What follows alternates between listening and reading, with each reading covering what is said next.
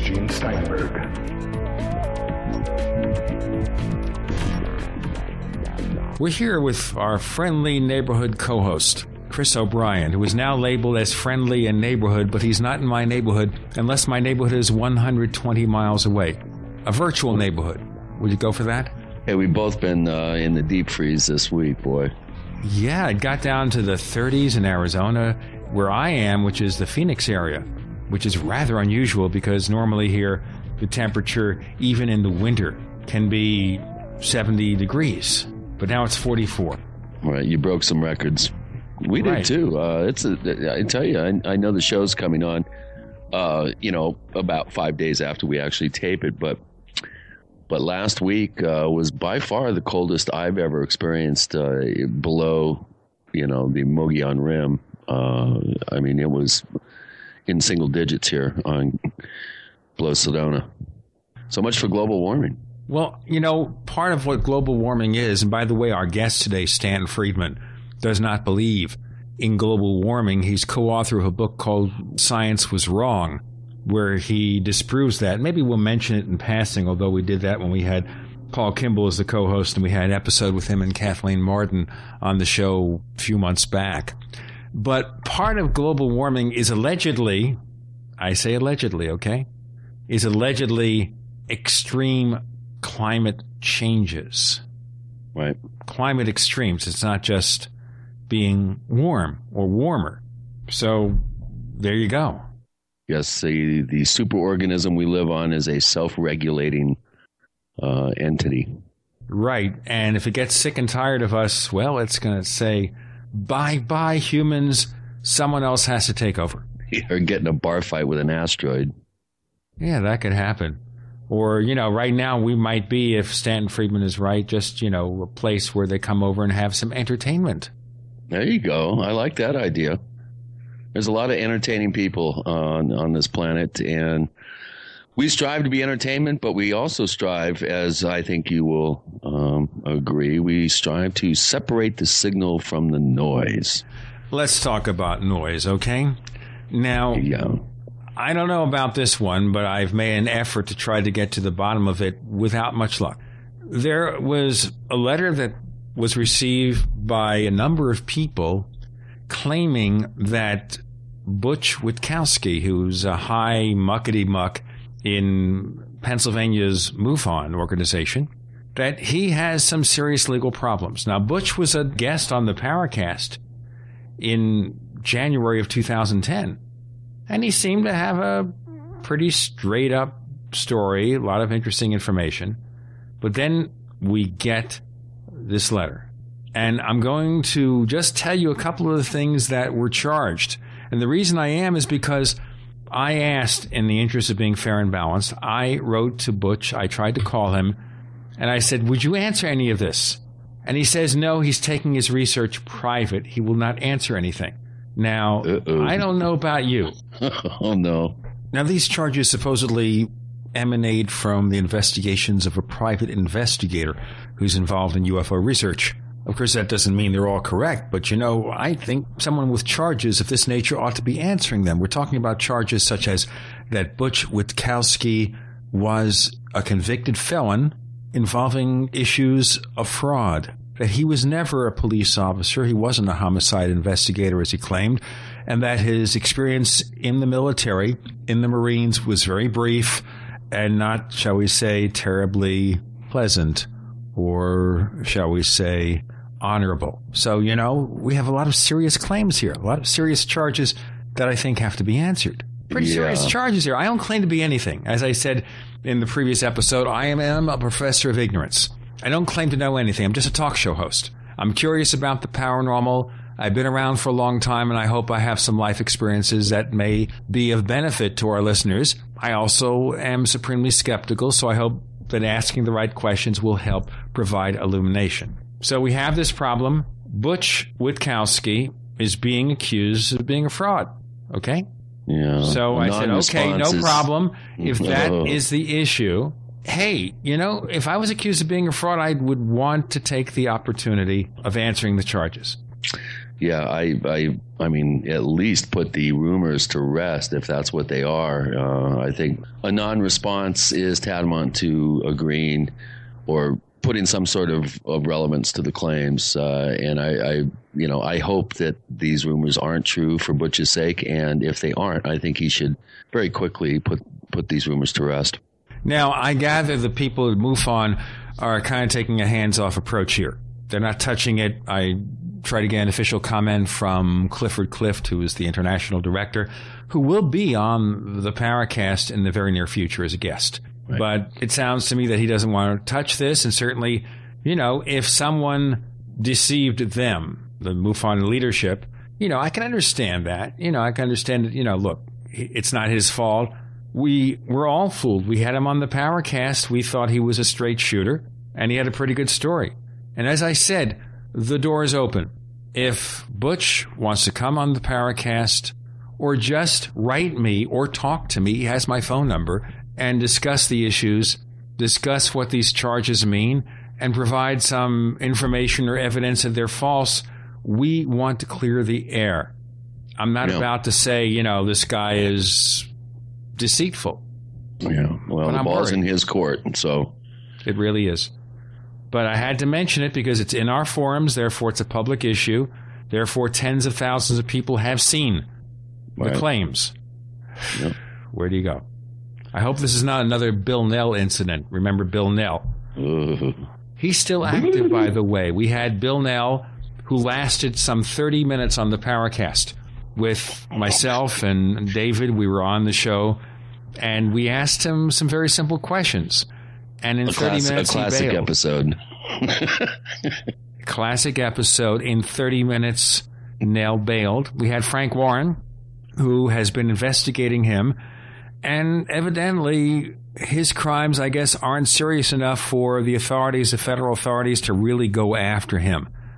Yeah. You know, they're looking into it, but, you know, I guess people who are involved in crazy fields like the paranormal, even if they pirate videos, even if they deceive people as to who they are and what they've done, it doesn't matter to them.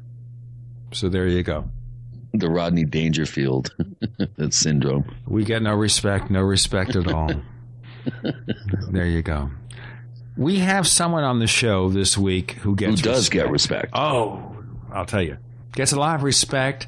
Probably, I call him an elder statesman of the UFO field because he's been doing it for so long. Not that we always agree with what Stanton Friedman says, but, you know, he has a lot of interesting things to say, a lot of deep investigations. He's been there. He's still around. He started off as a scientist, a real scientist, a nuclear physicist. So he's not somebody who's unaware of science. He's worked on a lot of projects that unfortunately, I guess, didn't come to fruition, such as stuff to improve energy, you know, we sure need that now, you know, especially with the price of gas going up to over $3 a gallon. They're talking of 350, 375 before long. So maybe Stan Friedman, as the elder statesman in ufology, should go back as a nuclear physicist and see if he can do something about it. Boy, we, we could use the help, that's for sure. I don't know if I could afford to keep filling my hog truck at five bucks a gallon. Get yourself a Hyundai. Yeah, there you go. That's it. Sell it. Get yourself a Hyundai, a basic Hyundai, which is not very expensive.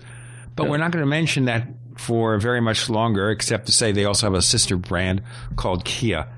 You get those cars for what, ten, fifteen thousand dollars. They get 35, 40 miles a gallon.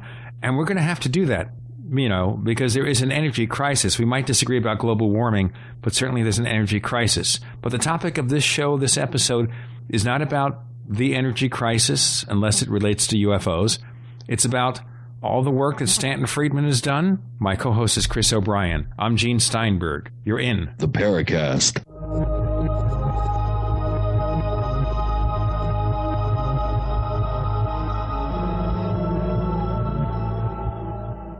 Are you ready to order the official Paracast t-shirt? You asked, we answered. We're now taking orders for the official Paracast t-shirt. It comes in white, 100% cotton. The front of it features the same logo that we have on our community forums. On the back it says, separating signal from noise. To order the official Paracast t-shirt, here's all you have to do. Visit our new online store at store.theparacast.com. One more time, that's store.theparacast.com. You can use a major credit card to place your order for the official Paracast t-shirt. Hey neighbors, we have one more thing to talk about, and that's more merchandise at the official Paracast store. We have hats, we have jackets, we even have a flip video camcorder customized with the Paracast logo at the official Paracast store. It's all now available at the official Paracast store, store.theparacast.com.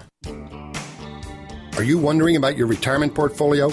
Are you confident that the financial advisor is experienced enough to combat climbing interest rates, taxes, and inflation? Stop guessing and go to the expert, Robert Chapman of the International Forecaster. When you subscribe to the International Forecaster, you get Robert Chapman's 45 years of experience and concise investment recommendations. Who needs sugar coated excuses when you can get the cold hard facts and proven investment leads you can't get anywhere else?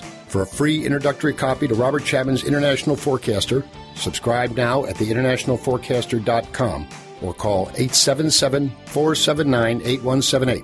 Experience the difference. When you subscribe, you can email Robert Chapman directly to obtain investment advice tailored just for you. Don't wait another minute. Subscribe today at theinternationalforecaster.com or call 877 479 8178. That's 877 479 8178.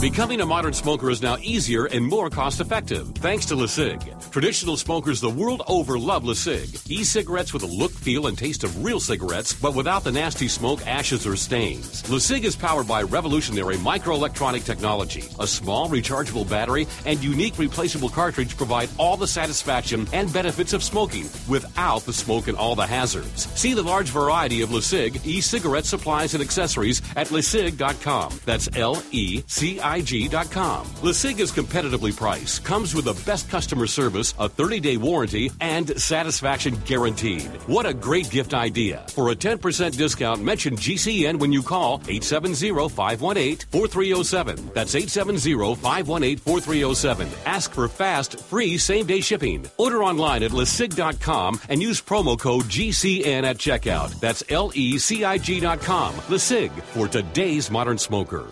Question. What would you rather drink? Acidic water which burns holes in your body and causes loss of bone mass? Or alkaline water which promotes high energy and vibrant health? The answer is clear. And if you're drinking acidic water, you're helping cancer cells and bacteria to grow out of control. AlkaVision Plasma pH drops combine a unique formula of the most alkaline minerals. Using Plasma pH drops is the best way to alkalize your water and help you get rid of acid and regain your health and energy. Simply put 10 drops in the water you drink to raise the pH to a healthy alkaline level. Most experts agree that the water you drink should be at a pH level of 8 or higher. Disease organisms like bacteria, viruses, or cancer cannot survive in an alkaline high pH environment. Order your bottle of AlkaVision Plasma pH drops now by going directly to alkavision.com. That's A-L-K-A vision.com or by calling 269-409-1776. Again, 269-409-1776. The GCN Radio Network, providing the world with hard hitting talk radio. GCN. Great talk radio starts here. We want to hear from you. If you have a comment or question about the Paracast, send it to news at theparacast.com. That's news at theparacast.com. And don't forget to visit our famous Paracast community forums at forum.theparacast.com. Get in on all the action at forum.theparacast.com. Returning after a few months, we have Stanton T. Friedman. I call him one of the deans of UFO research. He's been doing it for so long. Our co-host is Chris O'Brien. I'm Gene Steinberger in the Paracast. And the last time we had you on, Stanton, is with Kathleen Marden. We were talking to you about this book called Science Was Wrong. Yes. Without going much into that because we're covering largely UFOs in the session. Do you think that the fact that we've had a pretty cold, nasty winter is more proof that global warming is a fantasy in your mind? Well, you, don't need that when you review the evidence put forth by the warmists, uh, whatever you want to call them. I can think of other terms. You say that it's the, the global warming thing is nonsense. Uh, certainly in England, they've given a very hard time to the meteorological office, which has said on several occasions uh, worries about tough winters and lots of snow are a thing of the past. We don't need to worry about it. So ask the people who were stuck at Heathrow. They weren't planning for because you know we don't get snow. Uh, snow is a thing of the past. Yeah, the the winter has certainly, uh, and there are plenty of people around the country who have found it's already been a harsh winter. But we we have to separate, and I keep trying to get people to do this. There are two different questions. One is does the climate change? And yes, by definition, it changes. No, no two winters are the same. Uh, no two summers are the same. Uh, so yeah, and there are trends. We tend to forget that the Earth goes through natural cycles, 11 year cycles and 60 year cycles and El Nino and, you know, there's a whole bunch of things going on that vary from year to year. Uh, the second question is, if there is a warming period over a certain period of time, is that caused by man? And especially, is it caused by evil CO2? And that's the question that's easy to answer. You know, what all those other things we're sorting out now that we can make measurements of what goes on from above the atmosphere, what goes on with the sun, and we're finding that the so-called solar constant isn't constant at all, the output of the sun. um, the evil CO2 is where the nonsense comes in and you'd never know it from listening to these guys, but CO2 isn't the biggest greenhouse gas. Uh, water vapor is by a great deal. And then there's methane, there's a bunch of others. Secondly, we want to, some people want to classify CO2 as a pollutant.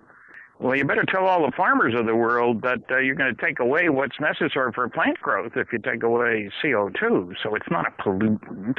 Uh, as a matter of fact, if the level were to go a bit higher, and it has been higher in the past, without dire consequences, then you know you're you're goofing up. You're really fouling things up if you say, "Well, we just got to get rid of CO2."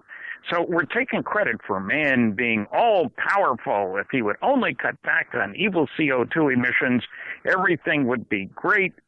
And you know that, that's hogwash, plain and simple. And I've looked at a lot of the data. I've read several books on from with the other point of view, and it's funny how the press has finally come around to recognizing, oh, there isn't a total agreement that uh, you know CO2 is evil and we need to stop it. And there's another part of this, and that's the political part, the financial part. To listen to some of these uh, Algorists, Gorites, I don't know what the right term is. Gories. Um, ooh. you Glories, know, uh, all right. I'll dig that. The, the, Western countries, the advanced nations, should have to spend hundreds of billions of dollars giving it to the poor nations because we produce so much CO2 and we are evil. And we should subsidize alternate forms of power production like solar and wind. And, you know, that's a lot of poppycock. Uh, for one thing, the only reason people have built all these uh, wind towers and solar places is because of subsidies. And Germany and England and other places have cut back on the subsidies and they stopped building them because we're paying more for power produced that way. Somebody has to pay the bill. Well, isn't, isn't there the also an issue of, here where oil is not infinite? It's a finite source. We need other sources of energy, don't we? I mean, you're oh, well, a nuclear that's a physicist. Question. Sure. That's a different question. And sure, and if you look around, you'll find that there, we're building many more nuclear power plants are in the process of being built. And at some point, we'll get to the point of using breeder reactors, which uh, keeps the, the benefit of uranium way up there. There's no question that it would be nice to get rid of uh, pollution. It would be nice to get rid of uh, the bad things that come out of power plants. No, nobody's denying that. The kicker is that we have enough. We're finding new. As a matter of fact, the whole question of uh, natural gas has changed drastically in the last three years because of shale gas. And there's a real boom and the price is coming down. We're talking economics here. And so that we should replace these with nuclear power plants, that we should use solar where it's appropriate, wind where it's appropriate. Of course, no, no question about that. And look, I live in California. Boy, there's an awful lot of sunshine out there. yeah, most yeah, or here in Arizona. yeah, it gets a little warm down there. What 115 in the summer on a bad day. what blows my mind is you fly into Phoenix, you look down, you don't see any solar panels. Uh, to me, it's ludicrous. Uh, it just doesn't. It doesn't make any sense. And well, they're expensive. Uh, is one of the reasons that it, there's like there's with, tax breaks. There's all sorts of incentives here uh, to to uh, go with a a greener sort of electrical situation. But one of the things that I wanted to point out before we get off this climate change uh, quick conversation is a lot of people forget that when we have a massive volcanic eruption, the amount yeah. of of, of, of gases and carbon and everything else that's spewed into the air dwarfs the, the total output of the industrial revolution. I mean, when Pinatubo went and some of these uh, larger ash volcanoes go, uh, I, I, mean, it, it, dwarfs what humans yes. have put out in the last hundred. Oh, you mean man years. doesn't control everything? Oh, right. So, anyway, I, I think it's um, you know the Gories are are it's it's more of a, a form of a uh, of a belief system in a in, in a religion really at this point, and I think it's it's it's a reaction to the uh, to the oil companies' uh, stranglehold on the industrialized nations, and it, it, there's a lot of I think uh, societal and political elements that are involved in these conversations, but but we are going to be talking about other things today, aren't we, Gene? Oh, yes. We have Stanton Friedman here not to talk about global warming, although I wanted to mention it just because of the extreme nature of the weather and all that stuff. And certainly that was important. But you guys get any snow down there? uh, we actually had some flurries in the Phoenix area. I and did. in Las Vegas. And you know what happens in a place like this? You get even a couple of sprinkles of snow, everyone oh. goes crazy. They're not used to it. So suddenly, yeah. unless they're coming from the east, from the snow belt states, whatever, if they live here and experience that, what happens? Very simple. The cars just go off the road. There are tremendous numbers of accidents, but let's not have an accident today. Let's just focus on UFOs and what's happening in the UFO field. Our guest, Stanton. You mean we're not going to shock people so that they go off the road? well, you know, oh, we yeah. might anyway. We'll do that. We've done that on the Paracast every so often in nearly five years, and we're not against doing that, but in the interest of information. Yes. Stan Friedman joins us. Our co host is Chris O'Brien. I'm Gene Steinberg. You're in the Paracast.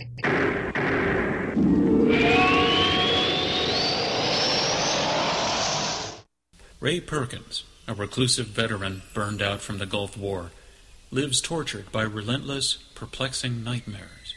Nightmares of a horrific battle in deep space and of a mysterious woman suffering in agony for her devastated world a woman not yet born, calling across centuries to him. Then, a coincidence leads him to his destiny, his chance to alter the universe. Attack! Attack! Of the Rockoids. The former fiction editor for Star Wars and Indiana Jones, Robert Simpson, writes The soul of the novel Attack of the Rockoids lies in its heart and passion for building a convincing tale of a love that spans the galaxy. A thrilling story. Attack! Of the Rockoids is available now Read a sample chapter and get a special discount off of the cover price at our website, rockoids.com. That's R O C K O I D S.com. Attack! Of the Rockoids, a novel in the grand science fiction tradition. This message starts with a great offer from Big Berkey Water Filters because we don't want you drinking dangerous water one minute longer. Right now, purchase any filter system from BigBerkeyWaterFilters.com to get your choice of two Berkey Sport bottles, a KDF shower filter, a set of fluoride filters, or our new sight glass spigot absolutely free. Why do this? Because over 60% of municipal water is fluoridated, and at less than 2 cents per gallon, Berkey Water Filters purify both treated and untreated water, removing dangerous chlorine, fluoride, and other contaminants. Big Berkey water filters are powerful enough to purify stagnant pond water, so they're perfect for rainwater collection systems and emergency preparedness. Remember, Big Berkey includes free shipping on every order over $50. And GCN listeners get 5% off all ceramic filter systems. Visit B-I-G-B-E-R-K-E-Y waterfilters.com or call 877-99-BERKEY. That's BigBerkeyWaterFilters.com or call today 1-877-99-B-E-R-K-E-Y.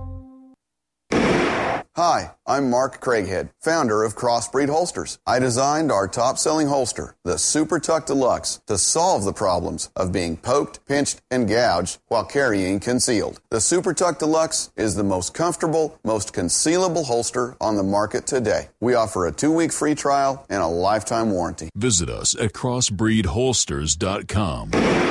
Don't forget, crossbreedholsters.com. Hi, this is Ted Anderson. Have you ever wondered why banks, stockbrokers, investment advisors won't talk about gold IRAs? They've been available since 1986, yet the financial industry won't recognize the value of gold for your retirement. Gold has outperformed paper investments, yet no word about IRAs. If you would like to have gold for your retirement, call 800 686 2237. Don't get left behind by rising inflation and low returns. Call 800 686 2237. Secure your future and call 1 800 686 2237. This is Alex Jones with five good reasons you should consider buying a solar power generator. Number one, new climate legislation could easily double or triple your electric bill. Number two, our new energy czar wants to control how much power your electric company allows you to have. It's true. Total government control of electricity in the name of smart grid technology is coming. Number three, in some areas of the country, the power grid is dangerously overloaded. And now, new socialist legislation is only compounding the problem. Number four, dangerous weather is always a threat to local grids.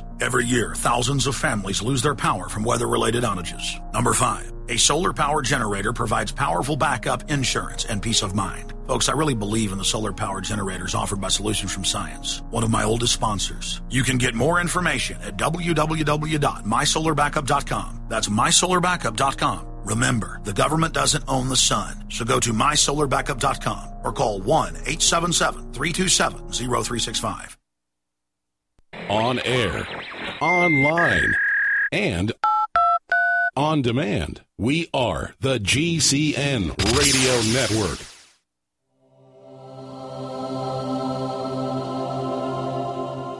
This is the Paracast. You never know what's going to happen next. The timing is just perfect how we do that, Stanton. Basically, Chris and I work as two arms on the same being. With two heads You because mean we you're keep actually fighting. in the same room? No. No. No, we have been though. We did a show with Antonio Huneeus uh, down at Gene's actually, one of my early shows. I think this is about my what, 38th or 39th show with you, Gene. We're almost 40. Yes, and you know we give you a gold watch if you get to seventy-two. Okay. I See if I can st- survive the dean of ufology. Well, you know, Or- or Stanton, I think deserves Duke? more than a gold watch. You know, he deserves many gold watches, and now with gold being worth fourteen hundred dollars an ounce, it's going to be expensive to buy that gold watch, stand. Hey, let, let me throw something at you about that. Okay. Um, I was reading recently. I used to use as an example that the question about UFOs is not are all UFOs alien spacecraft. The question is are any. I say, after all, I used to say gold is worth mining if there's a half ounce of gold per ton of ore. Well, that's in the old days. I was reading recently you can get economically useful returns getting a gram of gold per ton of ore. Wow. And, you know, well, a gram is worth about 30, 40 bucks. So, you know, if you know what you're doing when you're moving the ore around and the chemicals that you use to extract the gold and so forth. But, but that's the point about, you know, if UFOs, uh, what do I care if 80% of the sightings can be explained? So what? you know, you take the dross, I'll take the gold. Exactly. So, are the UFOs here to get some gold? Well, you know, that's that's not as uh, dumb a question as you might have intended it. I didn't expect it to be maybe half serious, but Well, we'll that's what that. that's what Sitchin, Sitchin's whole thing is predicated on that that whole motivation. It, it, the whole question motivation why did large numbers of Americans go west, young men, in 1849 and to California and to Alaska in 1898 and to Australia after that? It wasn't to have dinner with the Indians, to start a new Thanksgiving uh, appreciation night or whatever. It was for gold, damn it. and what I shock people by saying, you know, the Earth is the densest planet in the solar system. And I don't mean the people, that's probably true too, but uh, the Earth itself, a cubic foot of Earth weighs more than a cubic foot of any other planet. Uh, Saturn is so light, if you had a big enough cup of water, you could float Saturn on it with a specific gravity. Uh, water is one. Gold is 19. They say heavy as lead. Malarkey, 11's only, uh, lead's only 11.3. But we do have the, the impact of that is that we have more heavy metals here, and heavy metals are rare in the universe, be relatively rare, because it takes a while for them to go through a supernova here and over there, supernova someplace else. You got to build up from hydrogen, and you get to the high atomic numbers, high density materials, and you got to be around for a while. So when you have things like rhenium, osmium, uh, platinum, rhodium, tungsten, gold, uranium. These are all very heavy metals, and they're worth one heck of a lot of money uh, to us. And they have certain special properties. Some of them are very high melting, very high strength materials, resistant to oxidation. So, you know, a cubic foot of gold it is worth an enormous amount of money. you know, you don't need something huge, is what I'm saying. Uh, it may very, very well be that they're also uh, robbing, no, mining, that sounds much better. The asteroids, which are lots of iron and nickel. The bottoms of the oceans have lots of minerals, sometimes in very almost pure forms. Uh, we don't mine them. We should. Cobalt and a whole bunch of other metals down there. They're almost like nuggets. But of course, we use the bottom of the ocean for hiding nuclear submarines, which have nuclear weapons on board and, ready to respond if somebody sends one in the direction of the United States.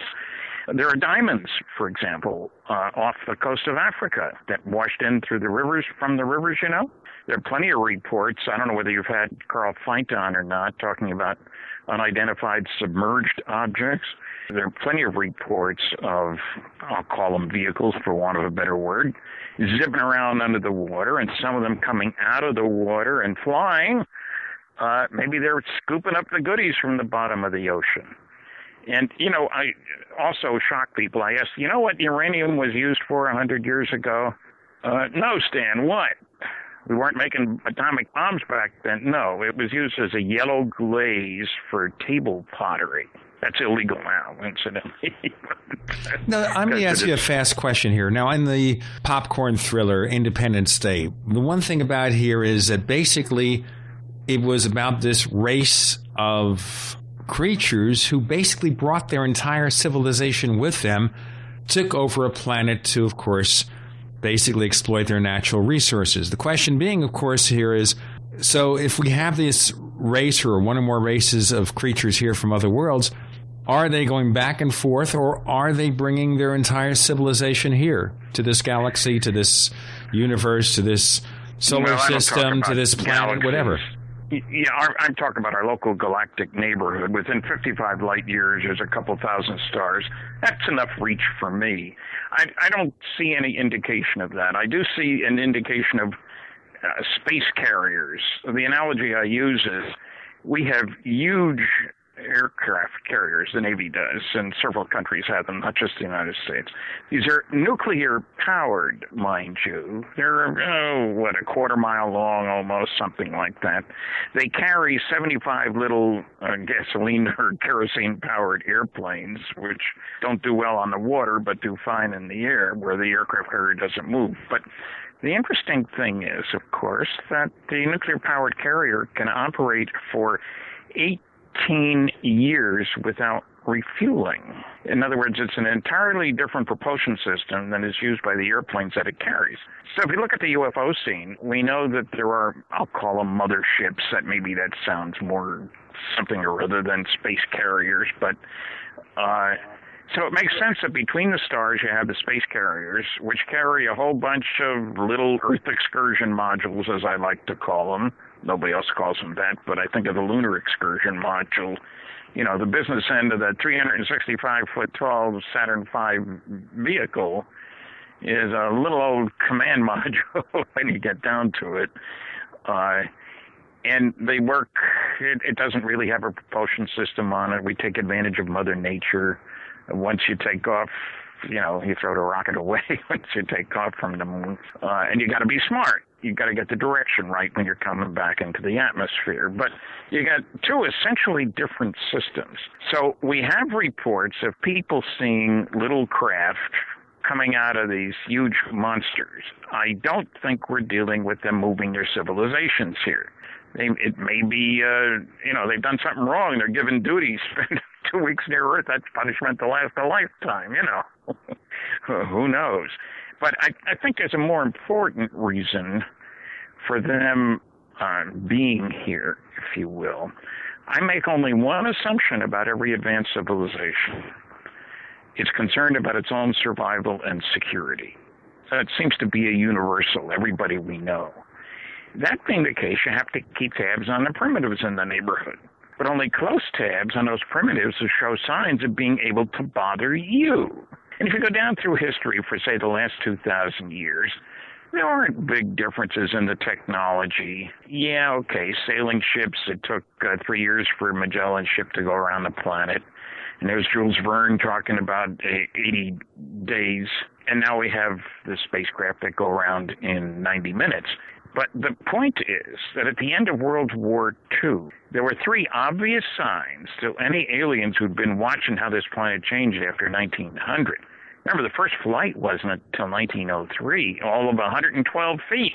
Uh, not exactly a high powered airplane we didn't know about DNA. We didn't know about the atom. The neutron wasn't even discovered until 1932. We were good at killing people, but we didn't know a lot about how the universe operated. But then comes World War II, where people threw a lot of money at advanced research and development.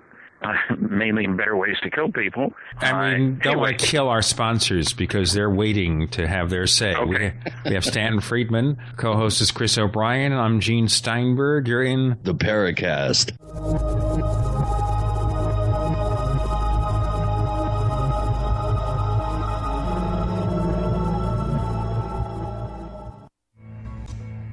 Is there a secret UFO agenda? Do strange creatures from the darkest corners of the mind roam the earth? Is there evidence for mind control, time travel, or devious government conspiracies? Find out the inside scoop on the latest conspiracies, paranormal activity, and Fortean phenomena when you subscribe to Tim Beckley's Conspiracy Journal.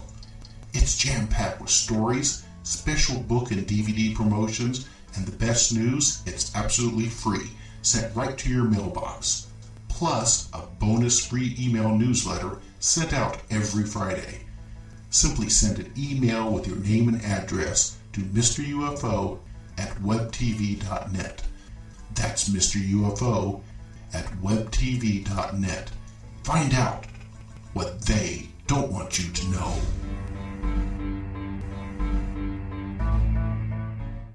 All types of batteries for all types of gadgets.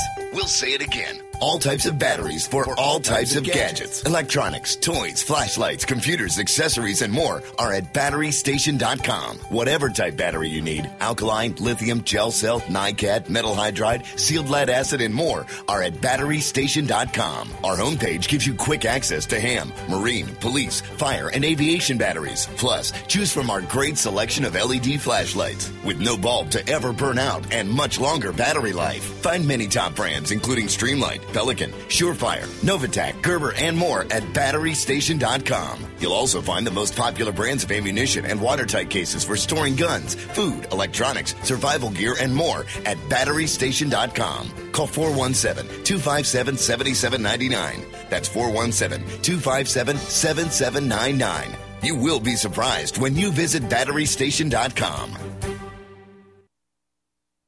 In a coming apart world, you need something to keep it tied together. That something is Atwood Rope, the highest quality rope made in the USA from exotic braids for military, rescue, arborists, shipyards, tow line, or boating. Quality rope at affordable prices you and your customers can depend on. Find a dealer or shop online at atwoodrope.net. Enter promo code RADIO to receive 100 feet of 550 paracord free with purchase. Atwood Rope, working to keep the world tied together. Hi, this is Ted Anderson. Have you ever wondered why banks, stockbrokers, investment advisors won't talk about gold IRAs? They've been available since 1986, yet the financial industry won't recognize the value of gold for your retirement. Gold has outperformed paper investments, yet no word about IRAs. If you would like to have gold for your retirement, call 800 686 2237. Don't get left behind by rising inflation and low returns. Call 800 686 2237. Secure your future and call 1 800 686 2237. Men, take control of your prostate health without the risk of nasty side effects with Prostate Secure. Early detection, regular prostate exams, and PSA tests are a must for men over 40. Listen, if you have symptoms of an enlarged prostate but don't want to take a drug with possible nasty side effects, or if you're over 40, then use Prostate Secure, a natural dietary supplement for men. Prostate Secure is a scientifically formulated blend of clinically significant amounts of natural ingredients. It brings together the most powerful plant sterols like beta sitosterol and saw palmetto, along with antioxidants such as vitamin D3, resveratrol, and lycopene to support good prostate health, proper urinary flow, function, and more. Check out prostatesecure.com. Order online and save 10% with promo code SAVE10 or call 1 800 239 9432. That's 800 239 9432. Or visit prostatesecure.com. Take control of your prostate health naturally with Prostate Secure. America's number one source for independent talk radio for over a decade. We are the GCN Radio Network.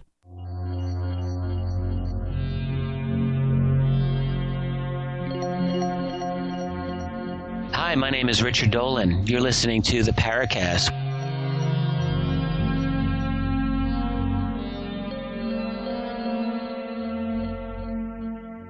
We have Stanton T. Friedman, and we're talking about why they might want to come here to see what we're doing. Chris O'Brien's the co-host. I'm Gene Steinberg. You're in the Paracast. So therefore, we start developing all this technology, particularly the German scientists, as we all know. And well, they would have paid attention, but the big time, the big change came with the war and after the war. Remember, there wasn't any radar around before the World War II started. Uh, Americans seem to think World War II started on uh, December 7th, 1941. Sorry, I live in Canada. The Europeans and Canadians were involved in 1939, at least. Well, that's because Uh, we're very jingoistic here in the United States. We like to think that we are the beginning and end of civilization. Maybe the And end I right would- now. Uh, let's not talk about that part. But anyway, there were three signs at the end of the war that soon these idiot earthlings, and I say that and people raise an eyebrow or two, and I say, look, we killed 50 million of our own kind. We destroyed 1,700 cities. I- Is it unfair for me to say idiot earthlings? Anyway, there were three signs by the end of the war that soon these idiots would be able to move out. Uh, the first was atomic bombs. The amount of energy contained in a pound of uranium is vastly greater than, in, you know, in kerosene or whatever, or TNT or anything like that. Uh, secondly, we have rockets, V2 rockets uh, that the Germans developed. They were on their way to a V3, uh, you know, the next stage up. And they weren't used to deliver mail from Germany to England, although people have proposed using rockets for that purpose, but uh, they were used for killing, destruction. And the third thing was the beginning of the electronics revolution. Radar uh, was the first big step, and we threw a lot of money at that. And it didn't take long after the war before we went into miniaturization and transistors and, you know, everything that followed after that, computers, all that stuff. Okay, isn't it amazing that the only place in the entire world in July 1947 where you could study all three of these technologies was southeastern New Mexico? first atomic bomb uh, was at Trinity Site on the grounds of the White Sand Missile, missile Range, which is where we were testing the captured German V 2s. We got a whole boatload of them. And where we had our best radar to track those V 2s because sometimes they went the wrong way. Very embarrassing when a couple wound up in Mexico, you know. They were supposed to go north, not south. So what I'm saying is that I think the best word I'd use for reasons for alien coming here is to quarantine us.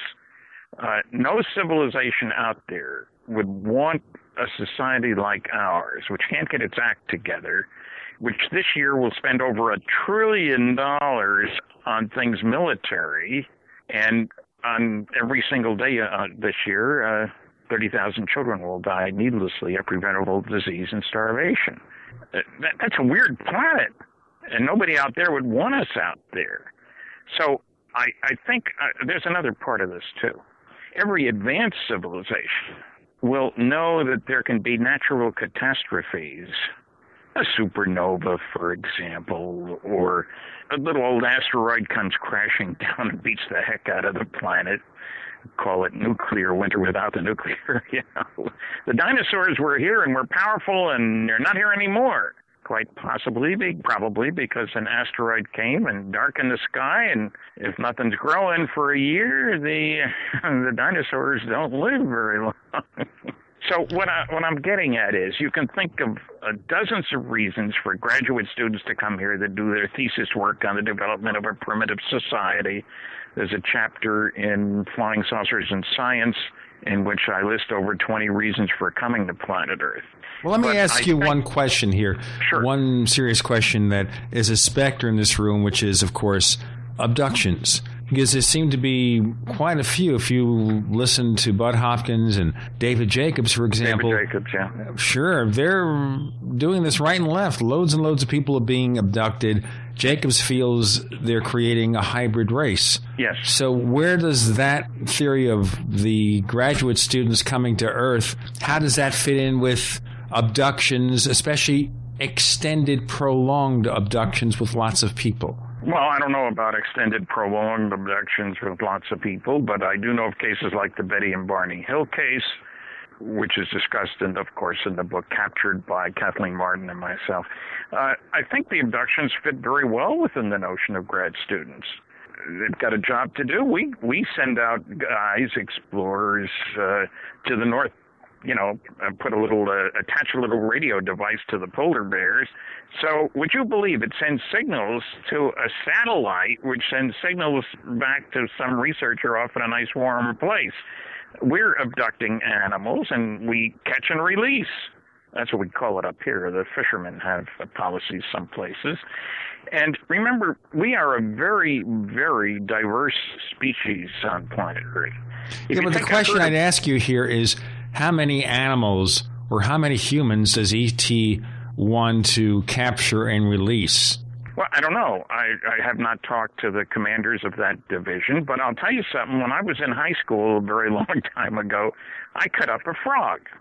And everybody else in high school biology cut up a frog. And in other schools, other places, loads of frogs being cut up every year. How many you need to cut up before you know something about a frog? It was a teaching experience. Uh, it wasn't a massacre. So we're frogs, but just not being cut up, or if we are being cut up, we're being reassembled. Well, remember too that now we can determine a great deal about DNA, for example. And if I had said that 60 years ago, you'd say, "What are you talking about?" Well, what's DNA? You know, there, there wasn't known, and we certainly didn't know uh, uh, how to analyze it. I mean, I'm in awe of the fact that you can take a cigarette somebody has smoked, take the butt, and get enough DNA from the saliva that was on the cigarette to identify that person. That's truly remarkable. And if I'd said that 60 years ago, you'd have said, this guy is certifiable. Hang, uh, lock him up someplace. He's nuts. Well, now, of course, That'll it's part of popular culture. We have CSI, we have the various, we still have Law and Order series where they take the DNA and they know everything about people. Yeah, well, what I'm saying is aliens presumably know a lot more than we do, but what if they are looking for certain characteristics uh, which they can input into maybe they're planning on setting up a colony someplace. They need certain characteristics. Let's see, we need somebody who's smart, who can breathe this kind of air instead of this kind of uh, atmosphere, et cetera, et cetera. Who knows what they're hybridizing for? But you would But think I'm that saying is- hybridization is possible. sure it's possible. Whether it's uh, should be done or not, you know, another, maybe you know it may well be that this is the devil's island of this corner of the galaxy. They dumped all the bad boys and girls here, and they're looking for that nasty gene. How come these idiots, you know, are so nasty to each other? Uh, you know, it's kind of funny when you go to Australia. They take great pride in that many of the ancestors of the people who are there now uh, were criminals. Well, they were many of them were debtors, prison people, but uh, they take pride in that. So the bad boys and girls were left there, and uh, you know now they've got a civilization. Not many people, but big country.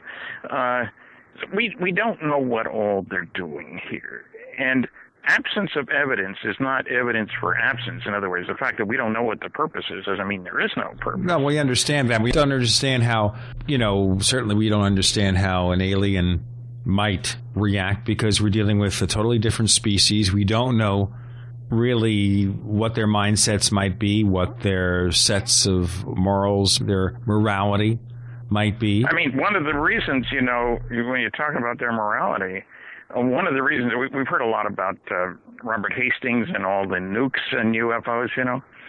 Uh, what people forget is that if we foul up the planet, they may not be able to steal the goodies anymore. So we'd be missing their hunting territory, if you will, their prospecting land. So they have a, may have an enlightened self-interest. Uh, and you know there may be many companies, just as we're setting up new species of tomatoes and potatoes and genetically modified stuff, uh, increasing the yields, uh, how beautiful the, the fruit or vegetable is, all this kind of stuff. Uh, genetic modification is one way of doing that. Again, if I had said that uh, years ago, oh, you mean taking sperm from a big bull and, and setting up a whole herd of prize cattle? Well, it can be a lot more complicated than that. And we've been doing that for quite a while. Uh, so we don't know what all is going on or what's behind it. And we certainly don't know what our government knows. We do know that no government on this planet wants to give up power. Uh, I, I think you'd agree with that, wouldn't you guys? That's a good is the name point where we can say that we have Stanton T. Friedman on the show. The co host is Chris O'Brien. I'm Gene Steinberg. You're in the Paracast.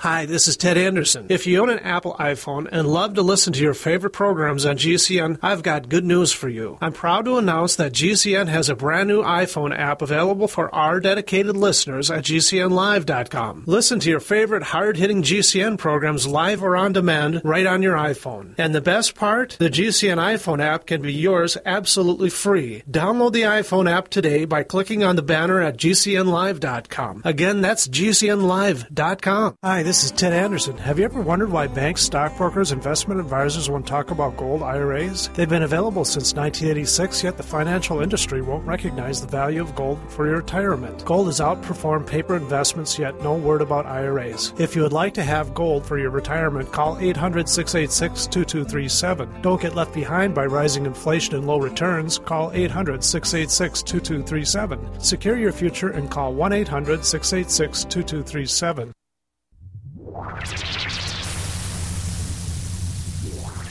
Welcome back to the Paracast, the gold standard of paranormal radio. And now, here's Gene Steinberg. This is theoretically hour number two of the Paracast. Our guest, Stanton T. Friedman. And we're catching up on UFOs, a state of UFO knowledge, research, etc. The co host is Chris O'Brien. I'm Gene Steinberg. You're in the Paracast. And before Chris takes over with a bunch of questions, including questions that are being asked in our own forums, I'm going to ask you, Stan, about 2010 in the UFO field. Do you think that such events as the publication of Leslie Kean's book, with it becoming a bestseller, do you think that's helping more and more people take the subject and the research Yes. seriously? Yeah, I mean, I look. I, I've been lecturing for 43, well, 44 years this year. I've only had 11 hecklers and over 700 lectures, and two of them were drunk. So people have already been taking this subject uh, seriously. But yes, I think Leslie's book, uh, the uh, nukes and UFOs press conference, and the accompanying material in the press, I think these are good things. Yes, I do. And I think they're moving us in the right direction. It's going to take a while. I'll, I'll give you another something you probably don't know about. Then later this month, January 23rd, 24th, 25th, in Riyadh, Saudi Arabia, which is a heck of a long way from here and even further from you. Uh, I'm in New Brunswick, Canada, for people who wonder about such things. Uh, another time zone the east of the Eastern time zone. Well, Riyadh's a lot further east than that. Anyway, there will be the fifth annual Global Competitiveness Forum with all kinds of, I mean, Bill Gates was at the first one and all kinds of other people. And this year, I will be one of five people in a panel Innovation and UFOs. The admission to this conference is Wow. $4,000. Now, that's a sign of recognition that maybe there's something going on here. I'll tell you the, the other people Michio Kaku, Dr. Jacques Vallée, uh, Nick Pope, myself, and an Arab scholar who I, I haven't been able to find out anything useful except he's mixed up with the UN and uh, he's a scientist. And we will have, oh, 75 minutes to do a panel. There are a whole bunch of panels. There's 120 some speakers. Last year, Tony Blair was a speaker. This year, Jean Chrétien, who was vice, uh, Prime Minister of Canada for a number of years, will be one of the panelists. The head of Disney, all kinds of. It's a real all-star thing. I am honored to be there. And when a group like that uh, decides to include a topic like this, then you know somebody is doing some thinking. This is an official uh, Saudi Arabian government uh, sponsored event. And I'm looking forward to it, partly because it's going to be a lot warmer there than it is here in Fredericton. Congratulations. Yeah, it, it, and I say it not to brag about me because I have no idea what led to my invitation, but to say that uh, it's a very high-powered group. When I look at the list of speakers, uh, men and women from all over the world, and that Bill Gates was in, in that first group of speakers and so forth. But it does mean some people are thinking, you know, out of the box, if you will, and uh, I, I think more will happen. I think I'm I'm hopeful that uh, there will be. I, I've been contacted by three or four different people in the last couple of months, uh, old timers who think it's time to speak out. And so I'm trying to make sure that I'm not being led down the garden path. You know, they know all about this or all about that. Well, I've heard that story before. But it may be we're just getting to the point where people are fed up. As a matter of fact, I just got, uh, just read it this morning, a survey done by a guy in New York or on the East Coast anyway. And uh, it was attitudes about Roswell. They did this survey of over a thousand people, and they asked them 43 questions. And do you believe in Roswell and not believe, and uh, strongly believe, you know, strongly disbelieve? Uh, it was a complex survey. And the guy who did it, and his name was unpronounceable, and I don't have it in front of me, but it showed that uh, much apparently to somebody's surprise, the number of believers is very high out there, and the ratio of believers to non-believers. Uh, it, a whole bunch of fascinating things. If you believe in psychic and paranormal stuff, guys, uh, you're more likely to believe that Roswell involved an alien spacecraft, and there's a government cover-up, and so forth. And a lot of interesting data, which will come as a shock to some people. Uh, and, you know, you're never going to convince anybody about UFOs. That's certainly not my goal.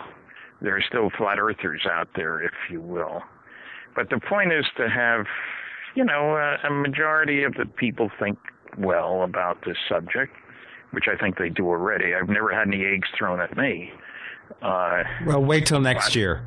uh, yeah, I, I realize that. Uh, let's hope I'm still around. That's a good uh, thing. But you know, it, it, let me go back to something too. That one of the biggest problems ufology has is the noisy negativism, the nasty, noisy negativism of the SETI and astronomical communities in general. Uh, SETI, you know, silly effort to investigate and so forth. These guys are really caught in a bind. If aliens are visiting, who the heck needs to listen with a radio telescope? And one of the problems we have with them is not only that they don't refer to the evidence about UFOs, the five large scale scientific studies I talk about, but they seem totally aware, uh, unaware rather, of the fact that there's a huge research and development community. I know it's hard to believe, outside of academia. I've had two people tell me, hey, if Roswell had happened, they'd have had to get scientists from half the campuses in the country to deal with that. And I say, you've got to be kidding. We, what do you think the Manhattan Project was? The Los Alamos had 8,000 people working there. The stealth fighter was developed not at a university, but in secret at a cost of $10 billion by Lockheed. And don't tell me about wasted money. Uh, what I'm saying is that there are plenty of R&D people who were readily available in 1947 at Los Alamos, at Sandia, at Hanford, at Oak Ridge, and a whole bunch of companies who were ready, willing, and able and had the finest equipment. I, I worked under security for 14 years. And one of the nice things was that they weren't penny pinching. I was doing experiments using expensive equipment, expensive materials. Well, GEANP, Aircraft Nuclear Propulsion Department, which most people have never heard of, of course, but it existed between 1956 and 1961. I worked there for, or between 55 really. I worked there for three years. In 1958, we only spent 100 million dollars that year. We employed 3,500 people. 1,100 of them were engineers and scientists. This wasn't academia. All the technical reports I wrote were classified and they weren't done under university auspices. Well, well, that but brings we, up that brings up the whole subject of of compartmentalization, classification. Sure. How much do you think that uh, the United States government truly knows about uh, UFOs and is not disclosing it uh, to the public? That's above some sort of uh, classification level for disclosure. Well, remember, there are two things that are, are most important here: need to know, uh, and the having an appropriate clearance. Uh, having an appropriate clearance isn't enough to get you access to everything that, for example, is top secret.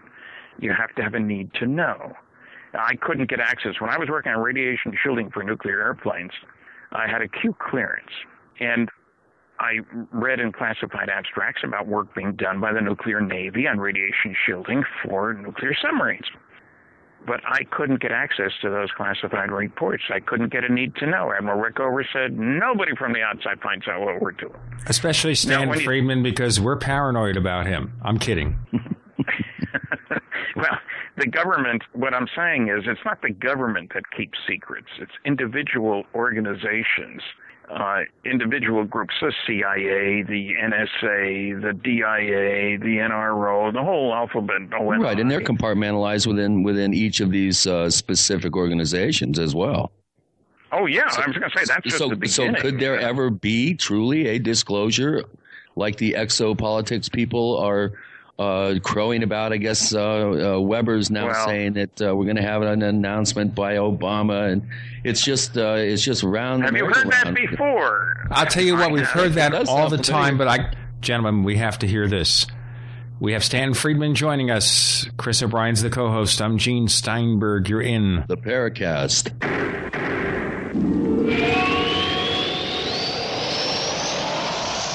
Hi, this is Tamar from Namecheap. We're a domain name and web hosting company, and we really care about our customers. With domain name purchases, Namecheap offers free SSL and free WhoisGuard for a year to protect your identity from spammers. Most importantly, we care about you. If you'd like to learn more, please visit us at radio.namecheap.com, radio.namecheap.com for web hosting and domain name specials. You can also follow us on Twitter at twitter.com slash namecheap or become a fan of ours on Facebook at facebook.com slash namecheap. See you online. Fate magazine provides true reports of the strange and unknown. Keep up with the latest on angels and miracles, psychic phenomena, ghosts, UFOs, life after death, and much, much more. To receive your free issue of Fate magazine, call now at 1 800 728 2730 or visit their website at www.fatemag.com. That's 1 800 728 2730. What are you waiting for? Your fate awaits. Gold isn't for you? Ted Anderson, president of Midas Resources, one of the world's premier gold and precious metal investing firms. I get it. You wouldn't buy gold if you believed that the government is doing a great job, that the Fed will stop handing out trillions of dollars like bailout candy, that Social Security would be there for you. That's not what's happening. You might even pass on gold if the stimulus package wouldn't fuel inflation, or that the dollar wouldn't lose value, or that your retirement would be secure. If all looks rosy to you, then now is not the time to buy gold. For the realist, there have never been more sobering reasons to diversify with gold. Since 2001, the US dollar index has tanked 30% while gold has risen 300%. Right now, savvy investors are adding gold to their portfolios. You should too. Find out what they know. Call us and I'll send you 10 reasons why gold will do very well, free. 800 686 2237. 800 686 2237. That's 800 686 2237. If you own a septic system or if you're facing costly septic system replacement, this message is for you. When you want to stop paying for pump outs and avoid backups, when you've had enough of the foul odors and costly repairs, use BioSafe One Septic Solution. Now there's an easy to use 100% guaranteed answer to all your septic system problems. BioSafe One Septic Solution. BioSafe One is patented and made specifically for all septic systems and made by the same team of scientists who helped clean up the Exxon Valdez oil spill. BioSafe One decontaminates and removes sludge, stops costly pump outs and repairs, and removes septic system stench, all with a 100% success rate. See what gives BioSafe One Septic Solution the advantage over any other septic product at biosafeone.com. That's B I O S A F E O N E.com. Biosafeone.com. Or call toll free 1 866 424 6663. That's 1 866 424 6663. BioSafe One, the guaranteed bio friendly, money saving way to clean your septic system. I'm concerned about food for my family in the event of an emergency, and I know you are too. Are you ready? Don't wait for an emergency to happen. Put a plan together now with quality dehydrated food from Ready Reserve Foods. For nearly 40 years, Ready Reserve Foods has been in continuous operation canning the finest in dehydrated foods. Other companies just broker canned foods. Ready Reserve is the manufacturer, controlling quality from start to finish with double enameled cans and nitrogen packing for maximum shelf life. Ready Reserve offers a balanced selection of fruits, vegetables, dairy products, proteins, and grains. Choose from a variety of pre-selected units or order by individual can to customize your own plan. When you purchase from Ready Reserve Foods, you are buying factory direct at wholesale prices. Call today for a free catalog 1 800 453 2202 or visit ReadyReserveFoods.com. Call 1 800 453 2202. Ready Reserve Foods. Factory direct wholesale pricing. Are you tired of searching for great talk radio? Something more important. Search no more. We are the GCN Radio Network.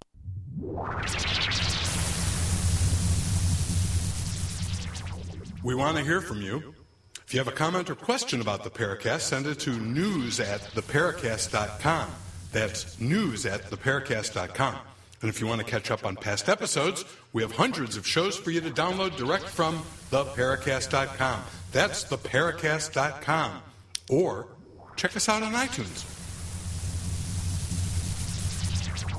We have Stanton T. Friedman joining us. I'm Gene Steinberg. Chris O'Brien's the co host. You're in the Paracast, and the question being, of course, we've heard from the exopolitics people and others disclosures coming yesterday, today, tomorrow, whenever.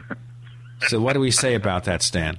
Well, I, I'm not a fan of the exopolitics movement or of the uh, disclosure group or any of those things. I think they really don't understand national security.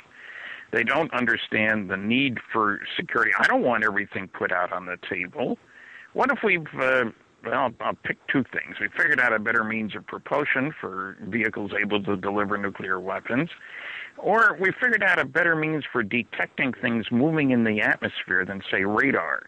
they can cloak. We know how to cloak uh, stealth fighters and so forth, and don't respond, if you will, don't show up on radar systems unless you're particularly clever. What if we de- develop such things?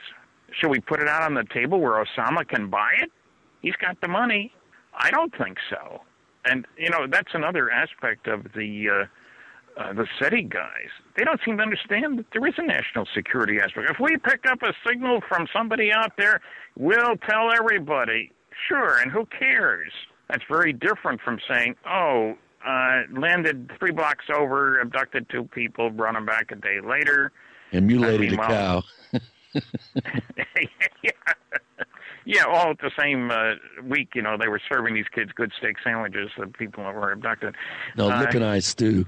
what what I'm getting at is that I am for the world's governments making an announcement that indeed the planet is being visited and we are sponsoring international conferences to deal with the religious, economic, sociological, and political implications of this. But you know, there isn't anybody who speaks for planet Earth. That's what's so funny about all those. Well, I Wait a minute. Lynn No, and no, the no, White no. House. Stephen Greer is our ambassador to the universe. So Ah, you, I you, you stand correct, corrected, Stan. Maybe it's the wrong Yeah, universe. We to have be. to ask him which universe he's talking about. He, he he would like to be, but it's kind of funny when uh, Paul Kimball made uh, Stanton T. Friedman is real, a documentary for the television here in Canada. He tried to talk to Steve and wound up with nothing useful. This was at a MUFON conference in Southern California because Steve didn't didn't want to talk about anything but Steve. Uh, you know how it goes. Well, he's been on the career. ships. He knows, quote unquote. Well, yeah, I know. And uh, what I'm saying is, I, I don't think that these movements have done a lot of good. I did. I one of the. I do a monthly column for the MUFON Journal and UFO Magazine, and I did one on uh, Weber's book, and I was very unimpressed to say the least. He makes all kinds of statements having no evidence whatsoever. You know that the whole planet is being run by extraterrestrials out there, power structure, and all the rest of this stuff. So uh, now there is an interesting book, After Disclosure, by Richard Dolan and Bryce Zabel, uh, which you know what's going to happen if there is disclosure, uh, what will change, what won't change, and so forth. And interestingly, I mentioned that these public opinion polls uh, about who believes in Roswell. The strongest believers were Catholics, which I found very fascinating.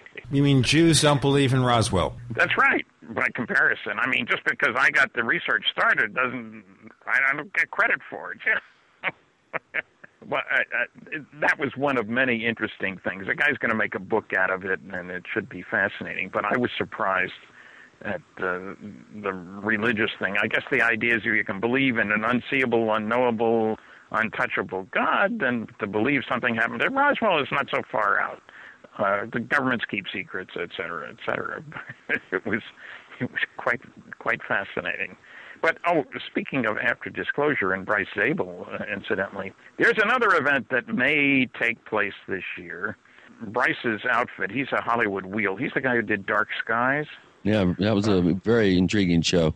Yeah, well, it includes some MJ12 and all this kind of stuff. Anyway, his company has bought the rights to My Life and Don Schmitt's life, and to uh, Don's book uh, with Tom Carey called Witness to Roswell, and my book Top Secret Majic.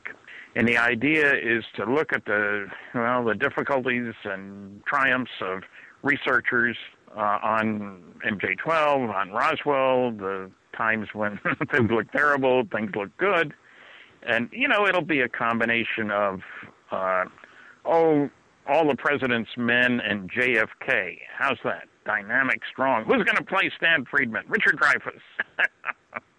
There you go. well, they're working uh, as we speak on the screenplay. Just think, That's Phil, the that the actor who played Dick Cheney in the movie W would play Stanton Friedman. That's strange.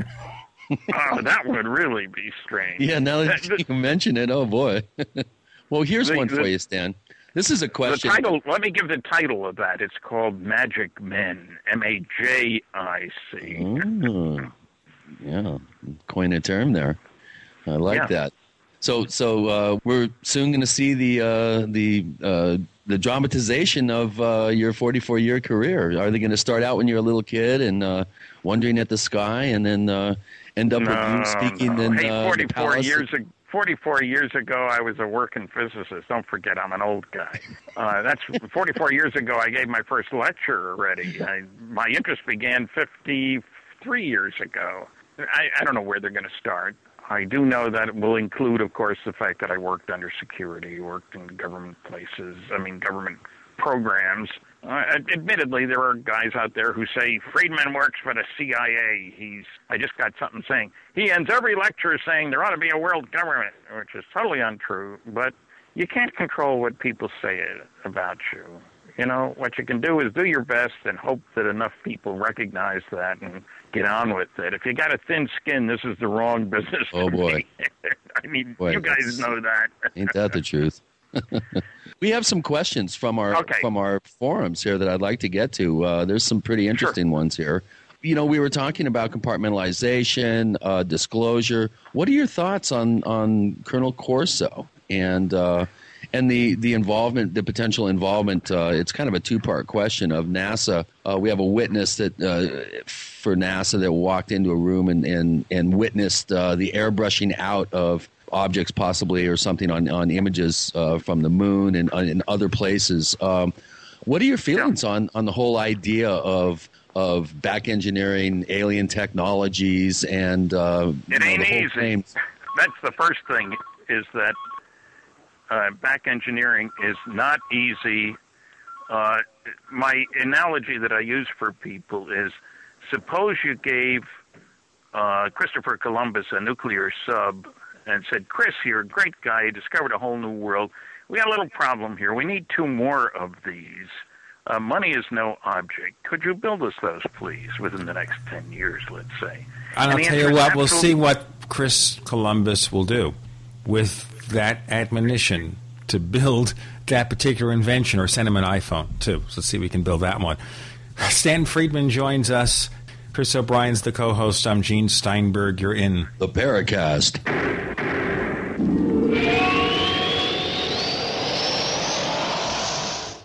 Ray Perkins, a reclusive veteran burned out from the Gulf War, lives tortured by relentless, perplexing nightmares. Nightmares of a horrific battle in deep space and of a mysterious woman suffering in agony for her devastated world.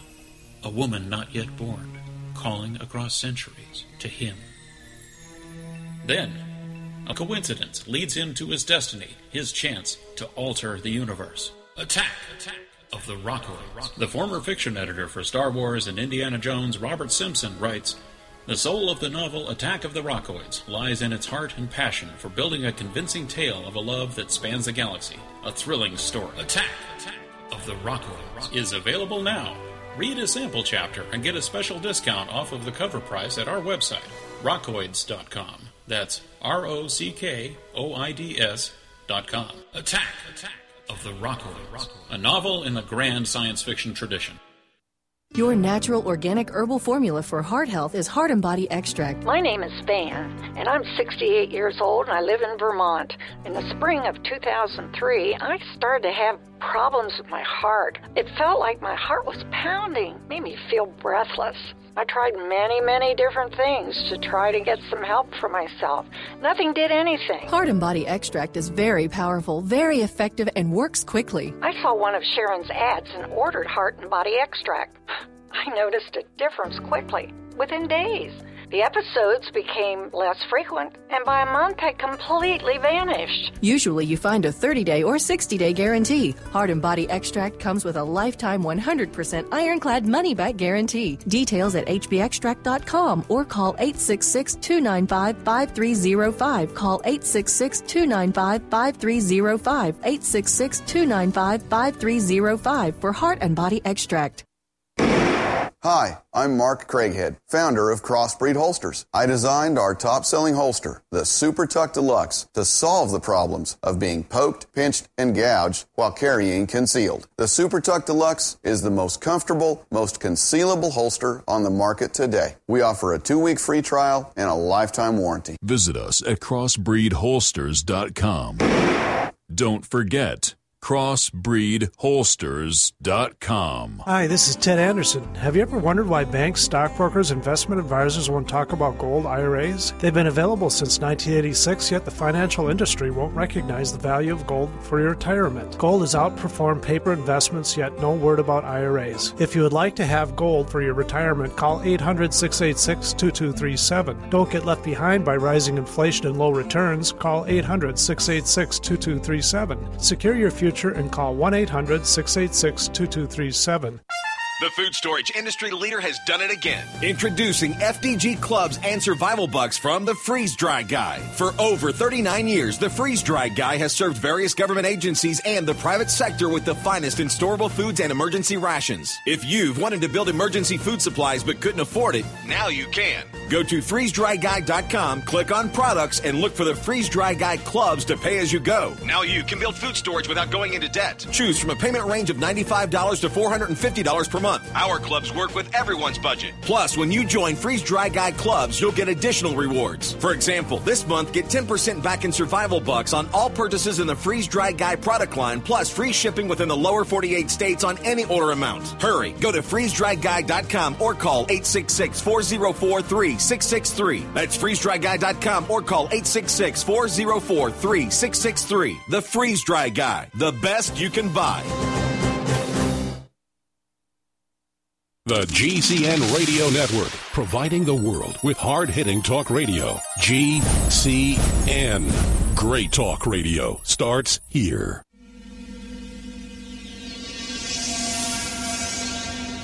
This is Hilly Rose, and I hope that you do listen to the Paracast because you will learn a great deal about the paranormal.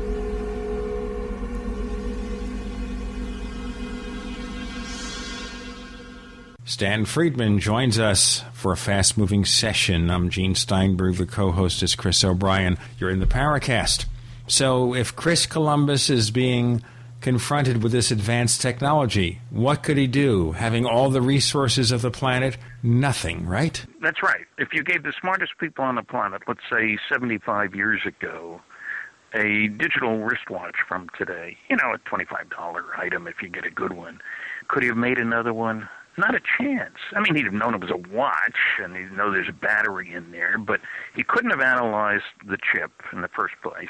Even if he could, and I'll guarantee you he couldn't, he wouldn't have been able to duplicate it. So back engineering is not easy. Uh, it's not enough to say, oh, it's made out of uh, iron, cobalt, and nickel. Yeah, but what conditions were used to make it? Uh, and what little bits of impurities make the difference? And you know, uh, uranium, uh, seven tenths of 1% is U 235. We spent an awful lot of money in World War II trying to get that uh, seven tenths of 1%.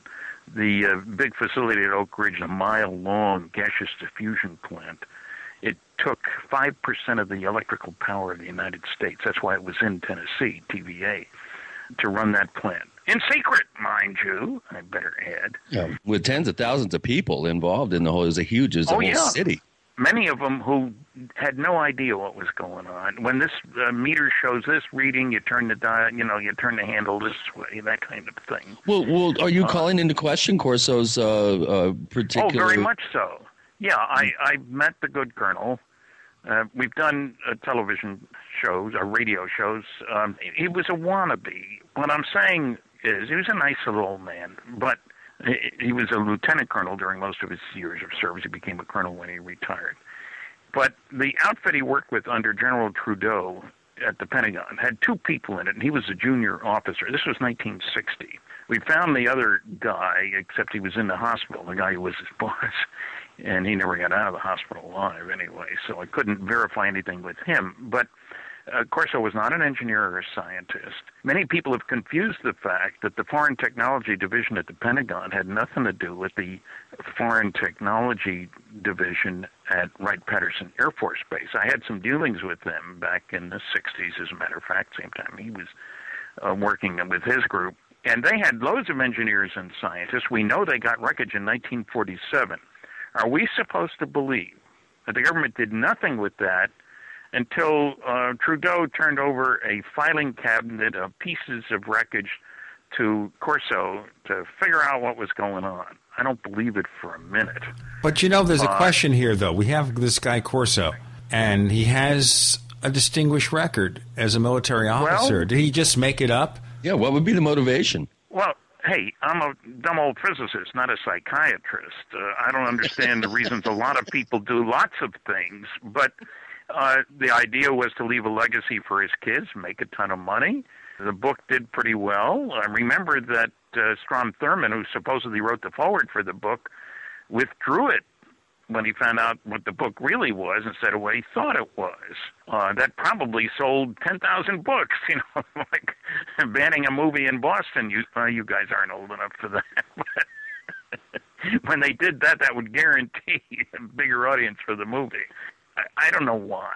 Uh, he, for example, his story about being at Fort Riley uh, on July 6th, his bowling buddy uh, tipped him off that there was a box in there with an alien body in it, or a, a blue fluid and, and a body in it. Now, in the first place, it's a total violation of security. Uh, you would never have such a body traipsing around without guards with it all the time. I mean, one would think that guys carrying nuclear weapons components would park their truck outside a McDonald's and go in for lunch. It doesn't work that way. Uh, I asked him how he knew it was July 6th. Well, I know when I was transferred there. It turns out that was March or April of 47. Uh, So that that's no answer at all. It doesn't fit with what we know about Roswell. So basically, here we are saying basically the long and short of it is Corso made it all up. Is that what you're saying? It may have taken bits and pieces of true stories and mixed them in with fiction. I know that he wrote the. Uh, I contacted the Army Archives to get more information about Corso, uh, and I did.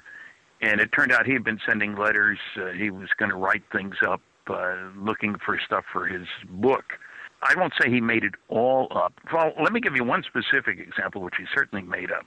He signed a sworn statement for Peter Gersten, attorney Peter Gersten, right there in Arizona, that he had been a member of the National Security Council. as the highest advisory body to the president on national security matters. I checked. I couldn't imagine why he would have been. I checked with the Eisenhower Library in Abilene, Kansas. I've been there. They know me. Uh, they sent me a letter saying he not only was not not a member, but he never attended a meeting. I sent a copy of that to Peter. He showed it to Corso. Shouldn't we take that out of your sworn statement because they were going to use it to try to get his background from the government? And Corso said no. Now that's very strange behavior. uh, the easiest thing in the world, in other words, for the government to say, "Well, this is baloney." If I could find out that, and anybody else could who bothered to ask the question. So that's why I am dubious. Do I think he's a nasty, evil man? Of course not. Well, do you think maybe he was a ringer? They brought him in to uh, to further discredit the field by making outrageous claims that, that wouldn't stand up to scrutiny. To say you're on the National Security Council and then not be, I mean, that's easy to check. I mean, it's not like there's nothing well, but many people, many people in ufology don't check things. You know, there's the old Robert Scott Lazar with his master's degree in uh, physics from MIT and another one from Caltech uh, in electronics. Well, let's talk about let's talk about some real scientists here. How about the Skinwalker Ranch with the National Institute of Discovery Sciences going up there and chasing their tail? Uh, in in in stories and rumors have come out about some pretty fantastic events that have occurred up there. Uh, that seem to be uh, ufological in nature, but also have a paranormal aspect to them. And I'm talking world class science uh, allegedly is being performed up there.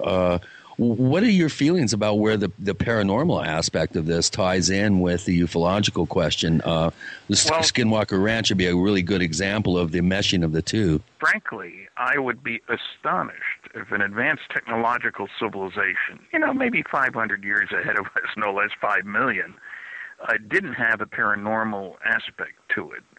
I would expect them to know about telepathy, for example. I would expect them to figure out how to, the crazy thing of taking people through walls uh, or through windows without breaking them, you know, assemble, disassemble, whatever.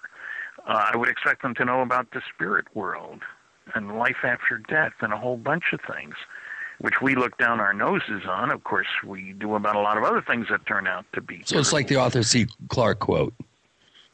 Any that again? sufficient technology uh, ahead of ours Yeah. is going to appear as if magic. In other words, Yeah, yeah, I think that's true, and I think uh, we neglect that uh, at our peril. The thing is, we don't know everything, and I have to constantly come back to that point to people because we don't know how to do it. Doesn't mean it can't be done. We Right. are a very young, primitive society. We discovered the neutron in 1932, first atomic bomb in 1945, first H bomb 1952, and you know I like to scare people a little bit. That first H bomb, the fireball was three miles wide. It released as much energy as exploding 10 million tons of TNT. In World War II, say 1942, uh, 10 years earlier, a big bomb was a 10 ton blockbuster. Took a B 29 to carry that. And yet, here's something that releases the energy of 10 million tons. Now, anybody who thinks we can't use fusion for deep space propulsion, that's the reason for bringing this up. I'll tell you what, uh, we'll get into wrong. fusion, but we have to fuse some advertising messages. Coming up next, Oh, we have. Stanton Friedman. That's how it goes.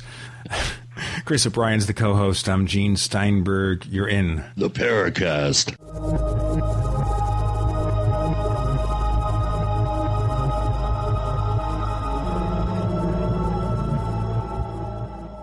Are you ready to order the official Paracast t shirt? You asked, we answered. We're now taking orders for the official Paracast t shirt. It comes in white, 100% cotton. The front of it features the same logo that we have on our community forums. On the back, it says, separating signal from noise. To order the official Paracast t shirt, here's all you have to do visit our new online store at store.theparacast.com. One more time, that's store.theparacast.com. You can use a major credit card to place your order for the official Paracast t-shirt. Hey neighbors, we have one more thing to talk about, and that's more merchandise at the official Paracast store. We have hats, we have jackets, we even have a flip video camcorder customized with the Paracast logo at the official Paracast store. It's all now available at the official Paracast store, store.theparacast.com. We all know that Berkey Water Purification Systems are the most trusted name in water filtration. As an authorized Berkey dealer for over five years and serving thousands of satisfied customers, the Berkey Guy offers amazing specials for Berkey Water Filtration Systems. The Berkey Light Systems include a set of self-sterilizing and recleanable black purification elements that purify water by removing chlorine, pathogenic bacteria, cysts, and parasites to non-detectable levels and remove harmful chemicals such as herbicides and pesticides. Order the Berkey Light System today, complete with two black Berkey elements for only $209, and the Berkey Guy will include three Sport Berkey water bottles and ship everything to you free of charge. That's right, three Sport Berkey water bottles and free shipping. An $87 value, yours free. Call the Berkey Guy at 1 877 886 3653. That's 1 877 886 3653. Or order online at goberkey.com. That's goberkey.com today. You know the Constitution like the back of your hand. You've read books, listened to podcasts, attended lectures, surfed websites, and watched videos. You've made liberty your life's goal, but something seems to be missing. Stickers from libertystickers.com. Exercise your freedom of speech with the world's most dangerous bumper stickers. That's libertystickers.com. But wait. There's more. You can buy Liberty stickers wholesale. Get them for 99 cents each when you put 100 or more in your shopping cart in any combination. Sell them or give them away. They're great for gun shows, flea markets, fairs, outreach, and more. Earn extra money, promote freedom, and spread the word. Need custom stickers, labels, or decals for your organization or business? Liberty Stickers makes them. Go to libertystickers.com to order or call 877-873-9626. libertystickers.com. The world's most dangerous stickers. Extend your life with Extendovite. After my second heart attack, I knew I needed more help than I had. That's when Extendovite came into my life. Made from garlic, cayenne, and five other herbs, I started to feel better in a very short time. My name's Don Wiskin, and I'm here because of Extendovite. Extendovite gave me more energy than I've had in years. I am the only one in my house right now that's not sick from colds or flus. And I owe that all to Extendovite. My name is Rick, and I'm healthy because of Extendovite. To get your Extendovite, call 1 877 928 8822. That's 1 877 928 8822. Or visit the website at heartdrop.com. That's H E A R T D R O P.com. Extend your life with Extendovite. On air, online, and on demand. We are the GCN Radio Network. You're in the Paracast. You never know what's going to happen next. We're back with Stanton Friedman. Our co host is Chris O'Brien. I'm Gene Steinberg. You're in the Paracast. When we interrupted you, Stan, we were talking about energy and UFOs. Well, yeah, that's why I brought up the uh, SETI guys and they're not seeming to be aware of what's going on out there. We have operated nuclear rockets, fission rockets, operating at a power level of 40, 4,400 megawatts. That's twice the power of Grand Coulee Dam. This was Los Alamos built that. It was tested in like 1969 uh, out at the nuclear test site. It was uh, under seven feet in diameter, twice the power of Grand Coulee Dam. That's nuclear fission. When I worked at Westinghouse, we tested one. It was smaller, but still very impressive. Now, you, I did a, was involved in a study on fusion propulsion systems. If you use the right stuff in the right way and kick particles out the back end of a rocket, having 10 million times as much energy per particle as they can get in a dumb old chemical rocket. So these guys who think that, you know, chemical rockets are the only way to go out there, folks, uh, they're still in the Magellan sailboat era of three years to get around the planet instead of 90 minutes. That's an improvement of a factor of 15,000 in less than 500 years. That'll be 500 years pretty soon. so, what I'm saying is we need to be more realistic about what we already know. And if we know this with such a slim history behind us of advanced technology, first flight, 1903, remember? British astronomer Royal saying space travel is utter bilge. That was one year before Sputnik went up. Uh, what about somebody who's been around a little longer, a million years, a billion years? Zeta Reticuli out there is at least a billion years older than the sun. So the point being, Stan, the long and short of it is that things that we put in the realm of the paranormal beyond just spaceships coming here, all these side events, yeah. it may just be because they are so far in advance of us that what they're doing looks to be paranormal, mystical. Right, right. I, I think that's a very accurate representation of it, and I think we need to be humbled to realize that the change of our knowledge, the rate of change, hasn't stopped any. Moore's law still holds. You double the number of uh, transistors on a hunk of silicon every couple of years, which means after 40 years, boy, does that computer on your desk look impressive. I was using a slide rule when I started working industry. and I could tell you about the iPhone that I have in my hand now. Well, yeah, now that's truly remarkable, and I don't even have one. But nobody in two classes at the University of Detroit knew what a slide rule was when I said that, and that was less than 50 years. So what I, what I'm saying is, any realistic evaluation of the rate of change of technology says if you throw enough money and enough people at it, uh, you're going to get changes, and they're going to come rapidly. And we're foolish if we ignore that fact. That doesn't mean aliens aren't coming here, and it doesn't mean we haven't tried to learn from wreckage at Roswell and other crash sites. Uh, it means that we have to be realistic in assessing our state of knowledge versus what we will know not too far in the future. I have a great grandson. He's sure going to work, grow up in a very different world from this. Well, uh, here's another question uh, along those lines. Uh, one of our our posters uh, on the forums has, uh, asks, uh, "What are your thoughts on Nick Cook's book on anti grav technologies? What what do you think our level of of attainment in that particular realm is? uh, humans. Pretty low. pretty low.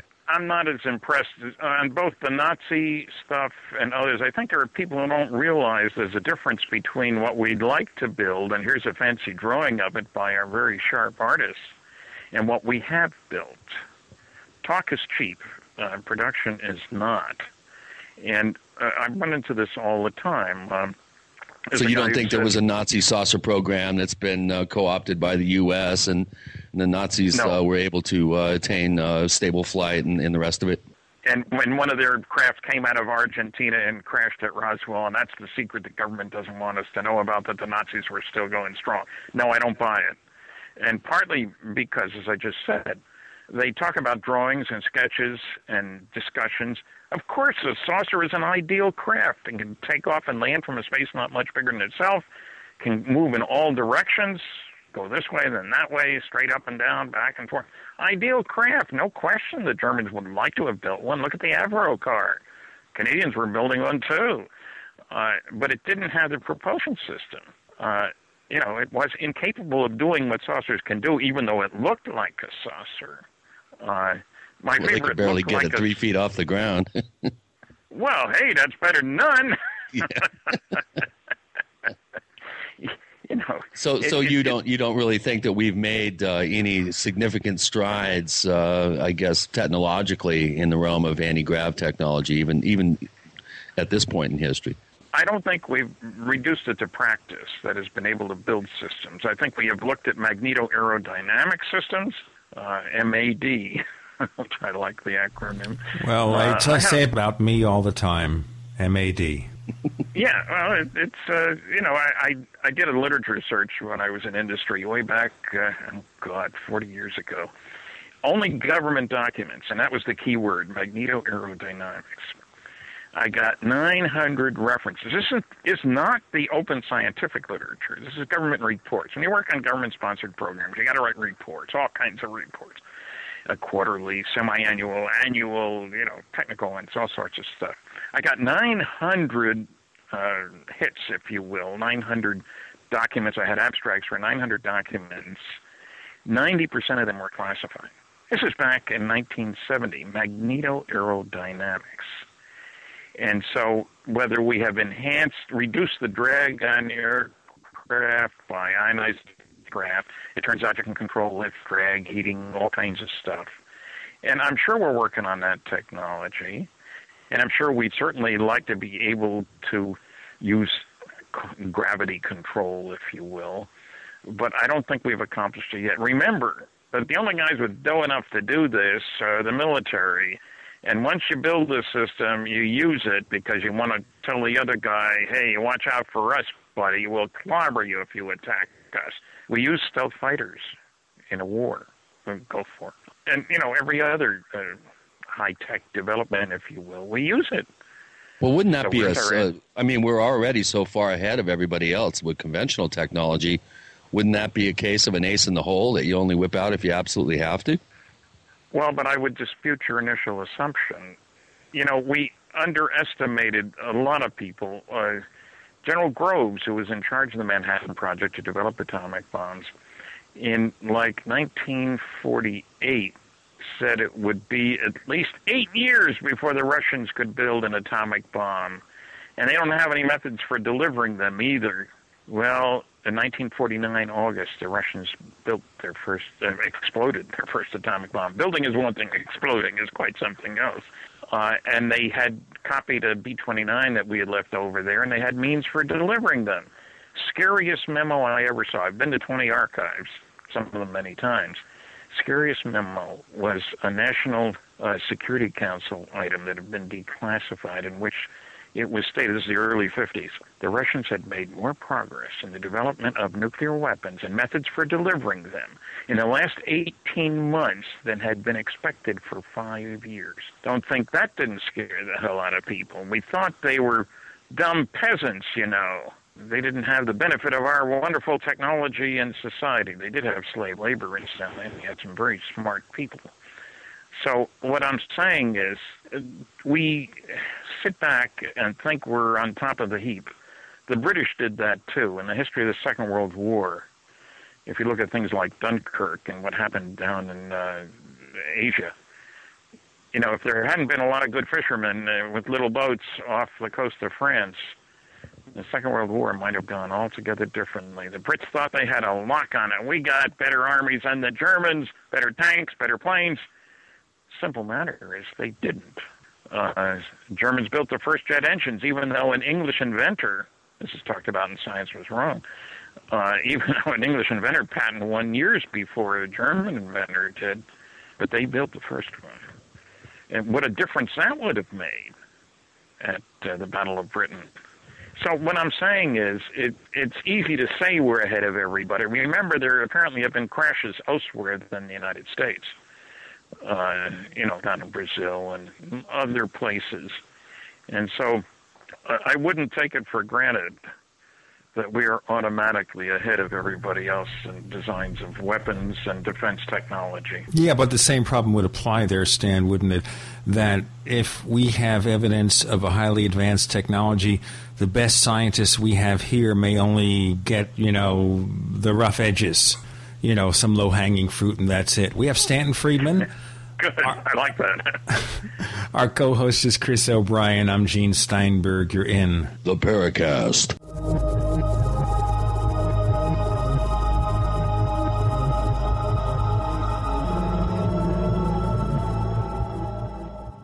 Hi, this is Ted Anderson. If you'd like to listen to GCN programs on the go, I have great news. GCN has created a Droid and iPhone application, and it's free. Just as easy as going to GCNlive.com, click on the banner, and download. Before you know it, you'll be listening to your favorite hard hitting GCN shows, live or on demand, right on your Droid or iPhone, 24 7 and on the go. So download the Droid and iPhone app free by clicking on the banner at GCNlive.com. Thanks again for listening to GCNlive.com. Again, that's GCNlive.com. We, the people grow cotton, weave fabric, engrave ink, embed strips and fibers to protect from counterfeit, and carting to a private bank, having it lent back at interest, forcing taxes to service debt. This capitalism, or was Jefferson correct when stating a central bank issuing the public currency is a greater menace to the liberties of the people than a standing army? Ted Anderson, I'm placing a free silver dollar in a book that explains our monetary system. Call for your copy, 800 686 2237. It's time to understand the system. Call 800 686 2237. That's 800 686 2237.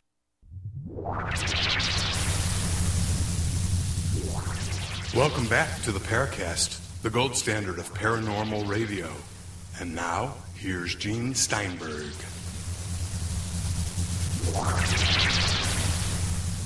In the final hour, we talk about the low hanging fruit that may be discovered by earthly science in coming in contact with alien technology. I'm Gene Steinberg, the co host Chris O'Brien. You're in the Paracast. So that's the point. Basically, comes back to that again. Yes, in Brazil, in the Soviet Union, wherever, they recover evidence of alien craft, which also means maybe, you know, the aliens are using the lowest bidder in building that craft. That's why they crash. But whatever the reason is, though, we wouldn't learn very much from it. How would we get those inventions into private industry? It almost takes us back to Corso. But the basic issue being here, what would we even understand? That yeah. is a major issue, and it's right now. There's a lot of work going on in nanotechnology, for example, and a Nobel Prize was just awarded. Two guys whose training was in Russia, incidentally, for graphene, a very peculiar substance, monolayer of carbon, but it's got tremendous electrical properties, very high strength. What I'm saying is here are two totally new areas and whether we learned about these or not from aliens, I don't think we did, but even if we had, who knows what it's going to be like in, let's say, uh, five years, with an awful lot of people spending an awful lot of money and using nanoparticles to strengthen metals, getting incredible strength, incredible, incredible electrical properties. Uh, this is there'll be a lot more. We celebrated uh, in 2010 was the 50th anniversary of the discovery of the laser, and it's so ubiquitous. I like to use that word once every year. people say, "What's he talking about?" Well, it's your supermarket counter. That's a laser that's reading those barcodes, and your CD player. That's a laser that's uh, reading your CD. And you know, there are all kinds of applications. It's an incredible industry, Uh, within 50 years of its original discovery. And the guys who discovered the laser were not the guys who designed the units for the checkout counter. Believe me, they weren't. In other words, application and discovery are two different things, different kinds of skills. But one of the things that you got to take into account is how much money it takes to take that big leap from a nice little scientific discovery. And what can we do with it? You know, and you know, if the government controlled the uh, computer business, we'd have a choice of four different companies. They'd have one ten thousandth of the capability of the computer I have on my desk, and it's not a very advanced one. I mean, when I hear about people buying memories with what is it now? You go megabytes, gigabytes, terabytes, you know, hard drives with umpteen terabytes and speeds of incredible stuff. It's not just the discovery; it's the putting it to practice. Clever guys. The common axiom, common axiom is that computer is obsolete when the first one comes off the assembly line. Basically. Yeah. I, you know, uh, you're probably right about that, but I'm not going to run out and buy a new one every year. well, here's another question from one of our, our Paracast forum uh, members. I think it goes to a question that was asked uh, last time you were on uh, the program. And uh, the question was about the Gravity Probe B experiments and uh, the results of some of these experiments and the implications for faster than light travel. Speaking of technology. Are you Yeah, are, I- are you up to speed on that particular? I, I would would comment this that as in every other area, whether it's nanotechnology, the other end of the system, so to speak, or speed of light, we don't know all there is to know. We do know, which is sometimes forgotten by the nasty, noisy negativists, that time slows down as you get close to the speed of light. That's not a trivial effect. At 99.99% of the speed of light, you can go 37 light years in six months pilot time. We've had guys in space six months. Guys and gals. I think the gals have finally caught up on that score. That's not a trivial thing. And you say, well, how do you go that fast? Well, that the large uh, collider over in uh, Europe, the particles are going 99 and 5 nines percent of the speed of light. Uh, That's awful fast, and the time change is very large. Now, I'm not saying we're not going to learn about warping space and time, you know, using white wormholes and all this kind of thing. Uh, those are nice theoretical areas. We haven't reduced them to practice. But the fact that we haven't done it yet, we've got a lot to learn. And, you know, as I mentioned, to separate the isotopes of uranium took 5% of the electrical power of the United States uh, at the time. There are other ways of doing it now, but they had to do it then. And so uh, I expect we're going to be learning, but it's not going to be an easy or cheap job to scale up, to go from the little tiny thing and then say, well, how do we move a person? You want to move uh, electrons? Go ahead. What good does that do me if I want to move uh, a spaceship, a family of people to settle on a new planet? I, I should throw one word of caution here. Very often you will hear people talking as if we need to go to other galaxies. I was interviewed on a radio program. A guy said, When I was young, I thought how nice it would be to go to Andromeda. And I realized how much energy it would take.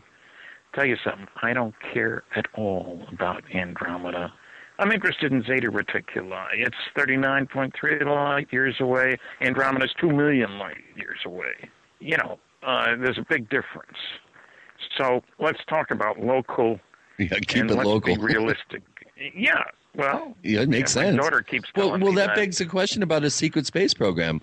You know, and the uh, the Gary McKinnon, uh, the very interesting little piece of Yeah. information with a list of uh, off-planet uh, officers and the like. Do you think we have a a secret space program? Obviously, the military is involved uh, heavily in space. I mean, that's that's a pretty, I think, uh, easy assumption to make. But do you think that we have a very robust program uh, that is not known to the American people here uh, or the rest of the world? That's a question that I have to put in my gray basket. Not enough data. I would allow for that possibility. And we're talking huge bucks that, uh, what did Cheney say? No, Rumsfeld. We couldn't account for two, what was it, two trillion? I don't know. Two point two trillion dollars announced the day after or the day before 9-11. Strange how we forgot that. yeah, I forgot that connection. But what, what I'm what I'm saying is that I would allow for the possibility. Uh, I can't prove it, it doesn't exist. I think it would be a, an enormous secret. Wouldn't surprise me if we were doing things in secret. The other question that comes up at the same time, of course, is are we working with the aliens? Because I don't think anybody out there is going to let us get away with roaming around spreading our brand of friendship, hostility, or everybody else calls it, without them saying, hey, buddy, you're off limits here. We don't want you. That raises a big question, Stan, which is do you think that any earthly government has had direct contact with them? You know, that's a much more interesting question, or my answer would be much more positive than what might have been a number of years ago. Uh, just to give two examples, both involving Eisenhower. That strange thing about being out in California in Palm Springs and the press couldn't find him, and they got very worried he might have had a heart attack. You know, he was playing golf. What what else did he do? Uh, well, he went to the dentist. But, uh, yeah, the idea was he'd gone to the dentist and he was under an anesthetic, and of course they didn't want to release that, et cetera, et cetera. Well, Bill Moore did a, a check on that. He checked in several different areas. One, he found the dentist's wife. The dentist was dead. She knew nothing about her husband having treated the president, which seems a little strange. You'd think that would have been his biggest customer, you know, most important one. Secondly, uh, he checked the medical records of the president, and they keep very detailed records on that. There was no mention of dental work being done. And third, they checked the uh, thank you notes everybody wants to get a thank you note signed by the president. Thanks for your hospitality during our recent visit. You know, vote for me next time around, whatever the rest of that sentence would be. And there weren't any thank you notes to the uh, dentist either, which seems very strange.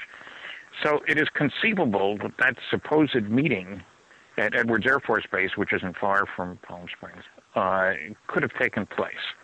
Art Campbell uh, has done some tremendous work on a story about uh, Ike uh, being supposedly in Georgia playing golf, but the presidential plane uh, actually wound up going to uh, New Mexico. I'll tell you what, we'll get into Art Campbell and that research and where Eisenhower might have gone. Very shortly, we have Stanton Friedman. The co host is Chris O'Brien. I'm Gene Steinberg. You're in The Paracast.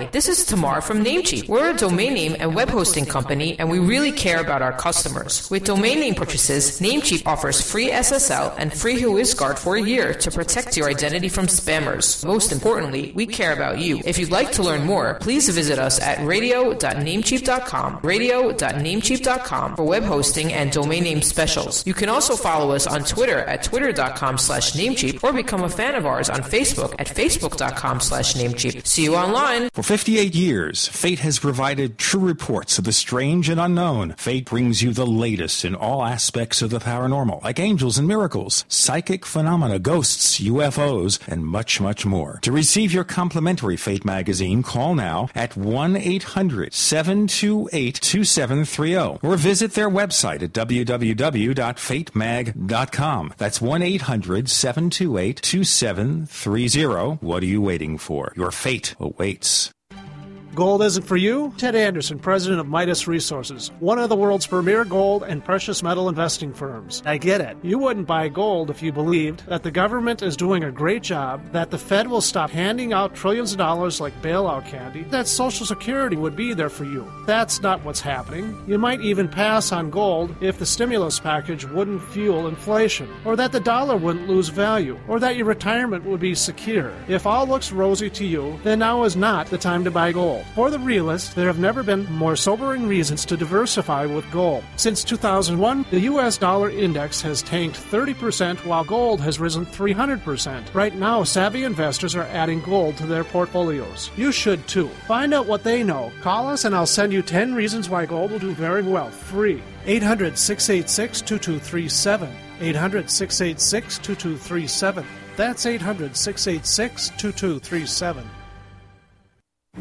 We all know that Berkey water purification systems are the most trusted name in water filtration. As an authorized Berkey dealer for over five years and serving thousands of satisfied customers, the Berkey guy offers amazing specials for Berkey water filtration systems. The Berkey light systems include a set of self-sterilizing and recleanable black purification elements that purify water by removing chlorine, pathogenic bacteria, cyst and parasites to non-detectable levels and remove harmful chemicals such as herbicides and pesticides. Order the Berkey light system today, complete with two black Berkey elements for only $209, and the Berkey guy will include three sport Berkey water bottles and ship everything to you free of charge. That's right, three sport Berkey water bottles and free shipping. An $87 value, yours free. Call the Berkey guy at 1 877 886 3653. That's 1 877 886 3653. Or order online at goberkey.com. That's goberkey.com today.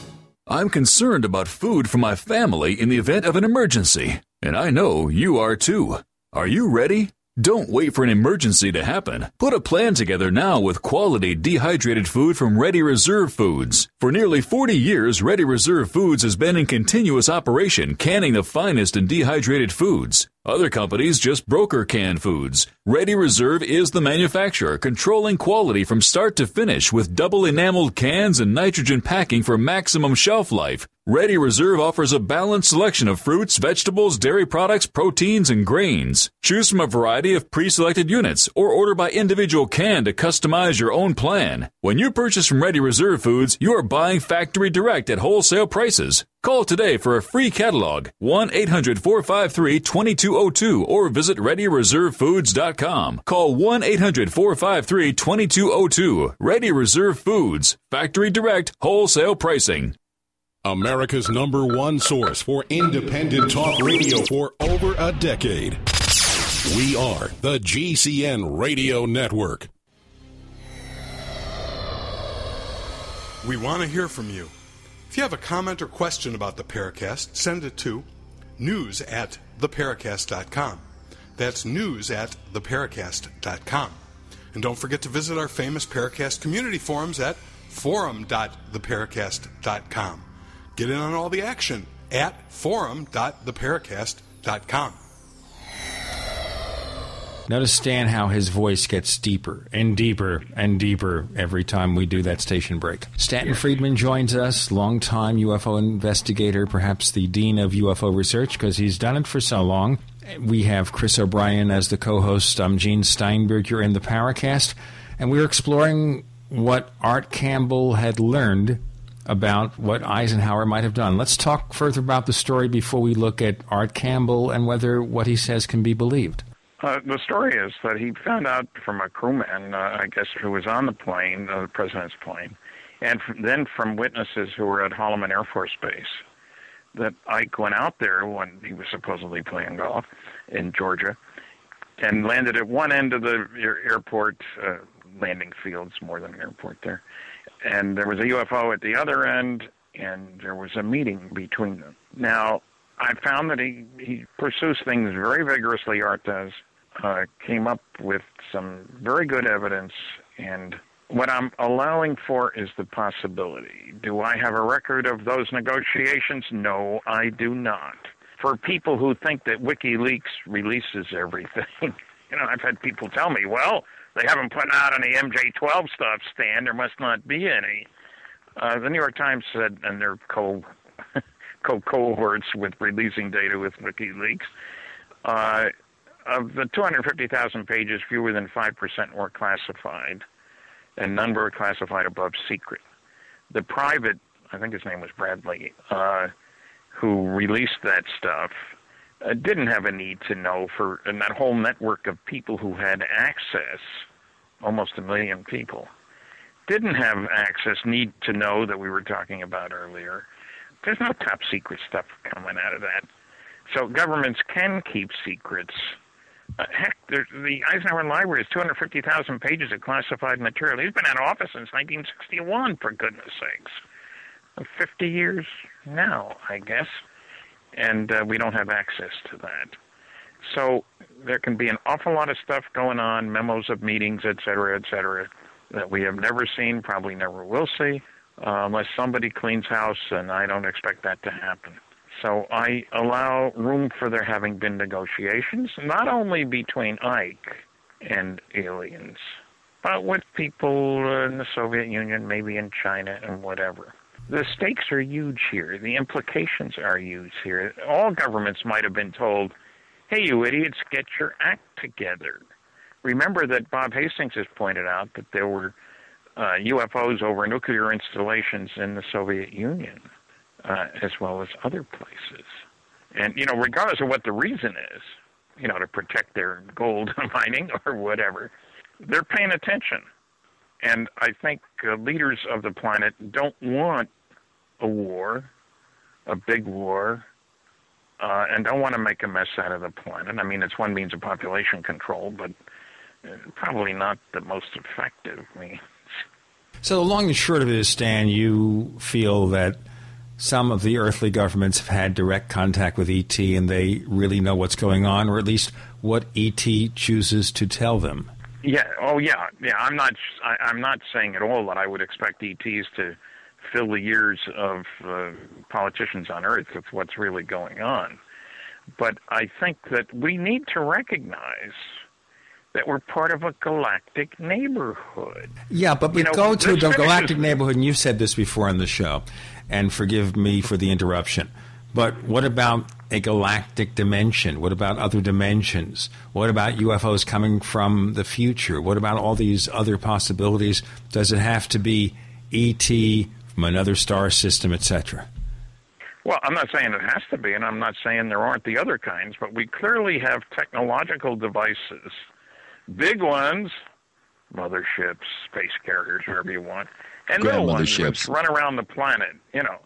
So I'm not leaving out the possibility of those other things, but I don't think they're required to explain the situation. Also, but the other question is about the reality of what we're seeing. Are we seeing what's really going on? Is it a holographic projection? Do we look at the holodeck in Star Trek and say, hey, they could project things that we could even touch, but it's not really there? I, I will allow room for that technology, but we have enough cases where they show up on radar uh, where there have been crashes like Roswell and the plains of San Augustine. We have enough cases of real hunks of stuff, if you will, uh, that are around uh, to say that while there may be other means of cloaking, uh, like I say, how the heck do you go through a window without breaking a window? I don't know how to do that. Uh, maybe that only seems that way to the person who's taken through the window. I don't know. I'm not saying that this is all inclusive. I'm saying we know something about the real 3D world in which we live. Not a heck of a lot compared to an advanced civilization, but a lot more than we knew 60 years ago, for that's for sure. Uh, so I leave room for all that other stuff. I'm not saying only uh, uh, UFOs. Some UFOs are alien spacecraft. Is what I'm saying. If you ask me, are some time travelers? I'd say could be. Are some secret government systems?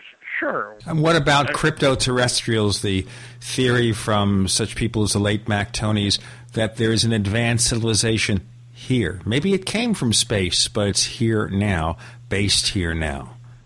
I found far less evidence for that.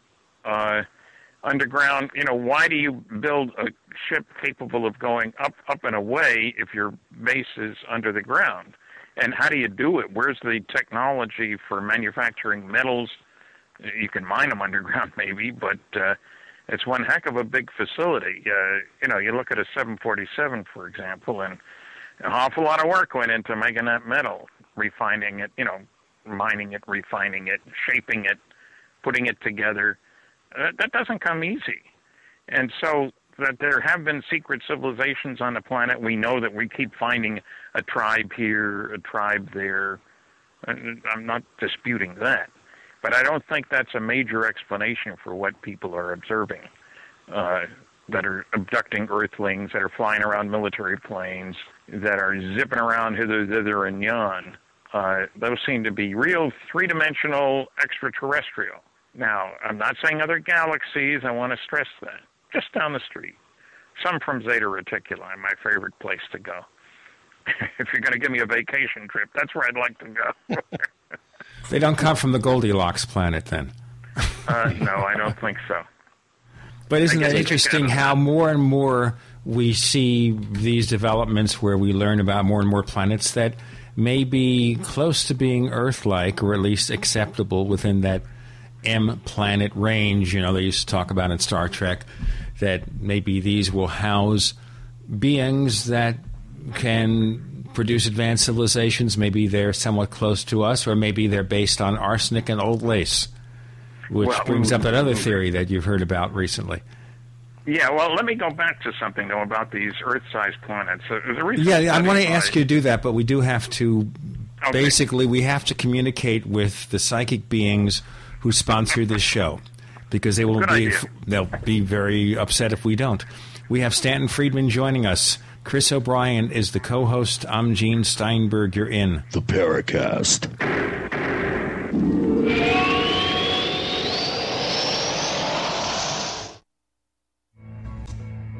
Is there a secret UFO agenda? Do strange creatures from the darkest corners of the mind roam the earth? Is there evidence for mind control, time travel, or devious government conspiracies? Find out the inside scoop on the latest conspiracies, paranormal activity, and Fortean phenomena when you subscribe to Tim Beckley's Conspiracy Journal. It's jam packed with stories, special book and DVD promotions, and the best news it's absolutely free, sent right to your mailbox. Plus, a bonus free email newsletter sent out every Friday. Simply send an email with your name and address to Mr. UFO at webtv.net. That's Mr. UFO at webtv.net. Find out what they don't want you to know.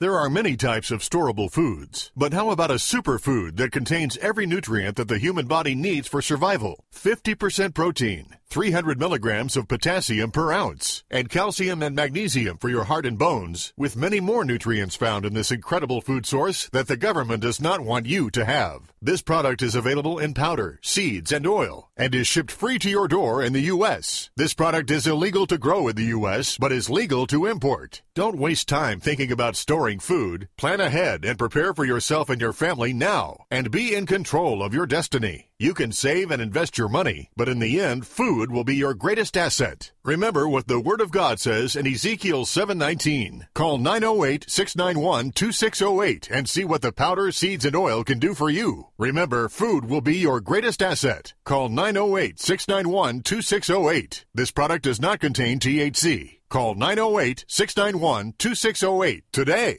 You know the Constitution like the back of your hand. You've read books, listened to podcasts, attended lectures, surfed websites, and watched videos. You've made liberty your life's goal, but something seems to be missing. Stickers from libertystickers.com. Exercise your freedom of speech with the world's most dangerous bumper stickers. That's libertystickers.com. But wait. There's more. You can buy Liberty stickers wholesale. Get them for 99 cents each when you put 100 or more in your shopping cart in any combination. Sell them or give them away. They're great for gun shows, flea markets, fairs, outreach, and more. Earn extra money, promote freedom, and spread the word. Need custom stickers, labels, or decals for your organization or business? Liberty Stickers makes them. Go to libertystickers.com to order or call 877-873-9626. libertystickers.com. The world's most dangerous stickers. Hello. At ofthefield.com, we strive to empower you with wild food preparedness. We get lots of amazing positive feedback, most of which we feature on ofthefield.com. Here's a small sample of all that people like you have to say about the wild food experience. It's inspiring for many who are affected by the recent downturn of the economy. I already knew a bit about foraging and edibles, but you take it to a whole new level. A thousand thanks to you for all that great knowledge. It was empowering. When I was in the Navy, I went through a couple of quick land survival classes. Thank you for being an inspiration and for all the work that you do. I really appreciate the depth and detail of the information. Thank you so much. Much love and respect to you from all of us here in the boonies. Thanks again. Knowledge is power, and that power brings peace. Folks, thanks for letting us help you get back to basics. Read all of the testimonials at ofthefield.com. You can order online for you and your loved ones or call 1 888 51 EAT FREE to share in the secret.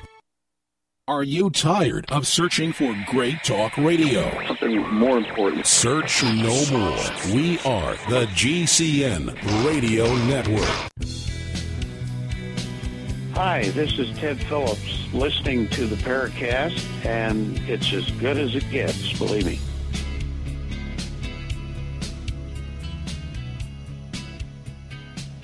Two more segments with Stanton Friedman, longtime UFO researcher. I'm Gene Steinberg. The co host is Chris O'Brien. You're in the Paracast, and now you were about to tell us, Stan? Well, there's some very recent work by uh, Dr. Marcy and his associate, the, among the earliest of the other planet finders, the exoplanet guys. And they looked at a whole bunch of stars, and over a hundred of them, they looked at ones that had multiple planets, not just one per star. And what they found was if you tabulate uh, how many planets you have and what size those planets are, it appears that the smaller you get on the planets, the more there will be. And they figure about a quarter of the planets will be Earth size. We just haven't been able to see most of them because the smaller they are, the harder they are to see with our present day equipment. Uh, and, you know, we're, we're getting better at it. But uh, that was a very exciting finding that, you know, there are going to be a lot of little ones, not just Jupiter sized planets. And, you know, there are over 500 so far, and there's going to be a much greater number than that. And the guys who originally did the work, who first found the exoplanets, were ridiculed. There's no possible way you could see a planet around a star. A star is so bright, it would totally, the light from the star would totally obscure anything you could get from the planet. Whenever science tells us, Stan, you can't do that. That often is the proof that you can if you just know the right way of doing it and you eventually you figure it out, more or less. Yeah, that, that's true. And so what I'm saying is that this changes our whole picture. And what flying saucers represent the next step from going from uh, dear old Ptolemy to Copernicus, and we finished the job that Copernicus started of taking man out of the center of the universe. We're unique. We're at the top of the heap. Remember, his book wasn't published until 1543, the year he died. So it was banned for 300 years, but they didn't uh, burn him at the stake. That was reserved for Giordano Bruno. And so now we know we're not only not the center of the universe, and we're not the center of the galaxy, and we're not the most advanced place in our local neighborhood, unless you believe that uh, Bishop Ussher was right when he said uh, 4004 BC, I think it was October 23rd on a Thursday afternoon, the whole world was created. And we have to point out that he left out about six zeros there instead of 4004. It was 4 billion and 4. You know? But uh, what I'm getting at is the picture that emerges of our even our local neighborhood and we're just beginning to wow over 500 exoplanets. You know that 50 years ago we didn't think there were any exoplanets? We hadn't seen any and if we can't see them they ain't there. Uh, right wrong. We got to change our uh, telescope so to speak. So yeah the uh, and, and this whole goldilocks business there's no question that the press has recognized that the public is very interested in this sort of stuff uh, life out there, man not alone. You know, there's no question there's a lot of excitement about that. There's also no question that these guys are all anxious to get funds for more research. Now, I hate to imply that scientists, curses, would try to make a lot of noise about something like the arsenic business that you referred to a little bit ago, uh, for the idea of getting more research funds, but you know, I just did a column uh, about that and the use of the word alien. The, the, column hasn't been published yet, but it should be soon. Uh, the alien excites people, and the press uses it wherever they can, except they don't want to talk about flying saucers. They don't want to talk about alien beings. They, they want, to talk, talk about, about the aliens from Mexico. yeah, and the aliens, the alien life forms that use uh, arsenic. When that article came out, incidentally, in Science magazine, there were a number of people who rebelled and, and, published negative comments about. It. They thought the research was terribly flawed.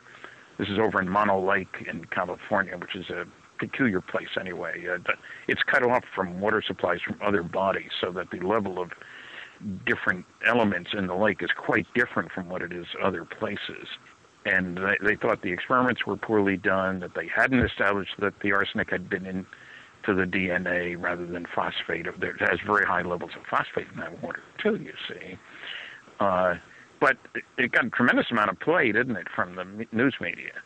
Yeah. Uh, it's okay to talk about that, but not about flying saucers, folks. That's uh, science fiction. Well, uh, here's here's another question from one of our our uh, forum posters. Sure. This, you know, uh, we've kind of covered this ground a little bit before, but let's let's assume for a, a second that the governments of the world, uh, especially the U.S. and Canadian governments, uh, governments, for instance, are are in the dark to some degree about the UFO phenomenon, and the question is what cost effective investigative method dealing with this phenomenon would you propose to the US or Canadian governments? Would a comprehensive two year radar tracking pilot observation survey be enough, for instance? Or do we need like a Blue Book 2, the 2011 edition, to do a better job? That's the question. I think we kind of covered this ground before, but let's let's go on the assumption that uh, that the government is as confused as we are, if not more so, because they know more. How would you advise them to uh, to do an effective uh, job uh, studying this phenomenon? Well, where is this going in terms of the research? The first step is easy. Let's look at the data the government already has that we don't know about. Uh, remember General Carroll Bolender, one of my favorite guys. Uh, he's the one whose memo resulted in the closure of Project Blue Book in 1969. He had no previous connection with it. He was asked. He had just he worked on the lunar excursion module program. We successfully landed on the moon. Yes, I do believe we did in July 1969. And so it wasn't Stanley job, Kubrick on a on a set. no, uh, he's made many interesting photos on sets, but not this one. Uh, anyway, uh, Bolender was asked then, what should we do about Project Blue Book? Because the Condon Committee had recommended that it be closed. It wasn't accomplishing anything. They weren't right about that score. and remember what he said was that reports of UFOs which could affect national security are made in accordance with what's the name of the memo? Uh, memo JANAP, Joint Army Navy Air Force Publication 146 or Air Force Manual 55 11 and are not part of the Blue Book system. Two paragraphs later, he said if we close Project Blue Book, the public won't have a place to report a sighting. However, as previously noted, reports which could affect national security will continue to be investigated using the procedures established for that purpose, the regulations. Isn't that now, so nice I, of them? Well, uh, I talked to him ten years later. Oh, more than that, probably. He's dead now, incidentally. I checked. Uh, and I said, "You're saying there were two separate channels of communication?" He said, "Yes." And so the example I use, if a saucer goes down a strategic air command base where nuclear weapons are stored, that's a national security matter. If you and I are standing at the end of your driveway and there isn't any smog around, and we look up and see a saucer go by, big deal. It happens all over the place. So what I'm yeah, but not to you. You've never seen a UFO, if I remember correctly. That's right. You're absolutely right. I've never even seen Tokyo. I've never seen a What's neutron. your motivation? How do you know Tokyo exists? It's just an illusion. well, because most of what we know about the world is just an illusion by those standards. Well, you know what's going to happen now is we're going to get letters from listeners in Tokyo, and we have them who are going to say, "How could you say Tokyo doesn't exist?" Well, I haven't been there. Stan hasn't been there. I don't think Chris has. You know, I haven't been to Iceland either. You know, I haven't been to Madrid, Spain, but I know it exists because my son lives there, and I talk to him every few days. and I said, Grayson, where are you? I'm in Madrid. And I said, How do I know that Madrid exists? And he says, Well, check the phone number. It's a Madrid exchange. And, you know, we can just continue and persist in this yeah. and talk about the things we believe in and don't believe. Well, I do believe, by the way, I do believe that we have Stanton Friedman with us. I'm positive yes, of that because I dialed his phone number. And it's the same phone number he's always had. And I know that Chris O'Brien's with us as co host because I called him on Skype as I always do. And I'm Gene Steinberg. You're in The Paracast.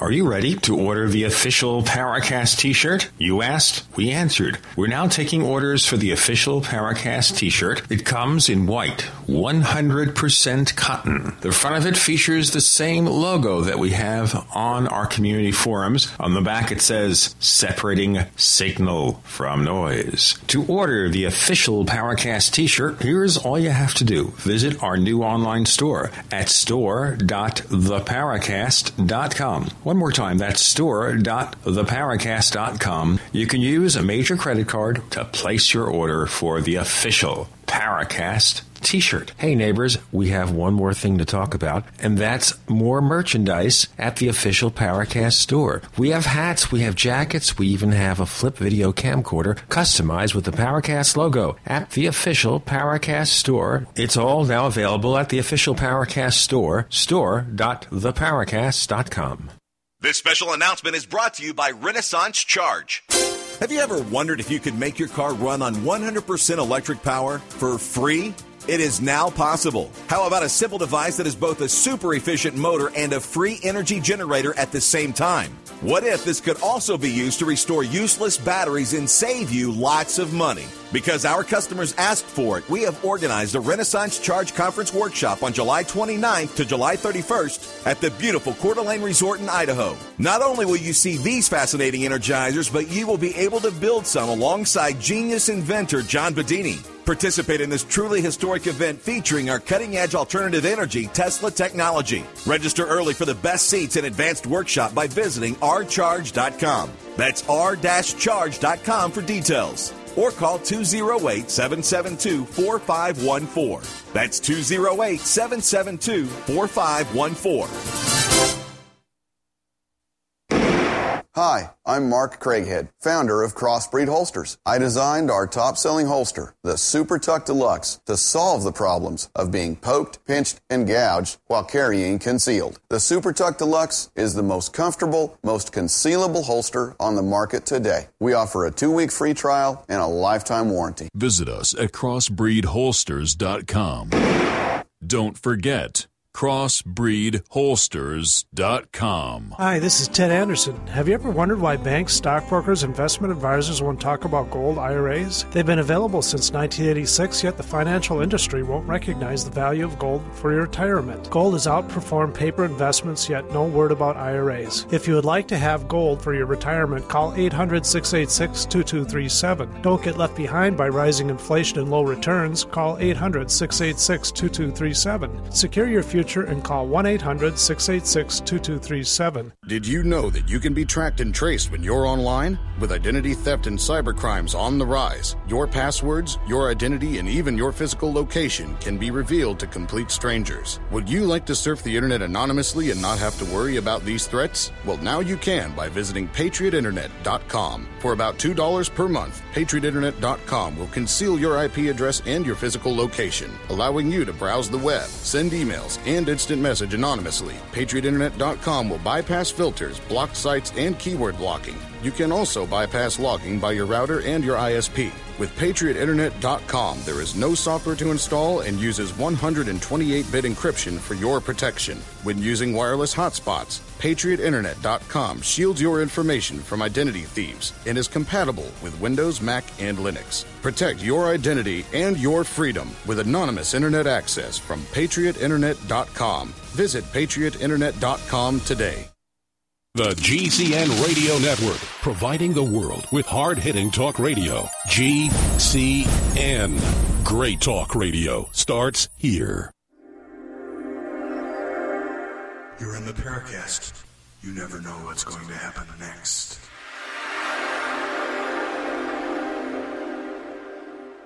A reminder, neighbors, we want to hear from you. Write us, news at theparacast.com. Once again, that's news at theparacast.com. We're in our final segment with Stanton Friedman. The co-host is Chris O'Brien. I'm Gene Steinberg. You're in the Paracast. Stan, you were about to pick up on something. Well, yeah, that the first step to find out more is having the government uh, release what it already has. We've had all the good systems for obtaining scientific data about flybys of advanced alien spacecraft are monitored or owned or controlled, operated by the United States government. That's in the United States. I don't mean we own what's going on elsewhere. Uh, that is the, the radar networks, the uh, cameras and radar installations on board military aircraft chasing UFOs, the spy satellites, you know, the NRO and those guys. Those guys build satellites. Sometimes they cost half a billion dollars. You know, the ones that can read the license plate in the Kremlin parking lot. I'm told we can do a lot. We had Ron than on, who was part of that uh, effort uh, in the optics uh, side of that equation. And we have impressive equipment, wouldn't you agree? Oh yeah. Uh, what I'm saying is, if you want to know more, you've got to find out the data we already have. What do you need more data for when we already have measurements, observations, analysis of wreckage, all kinds of things? Now, it would be nice if we could open that up for the whole world to find out what's going on. Again, the military implications are rather substantial.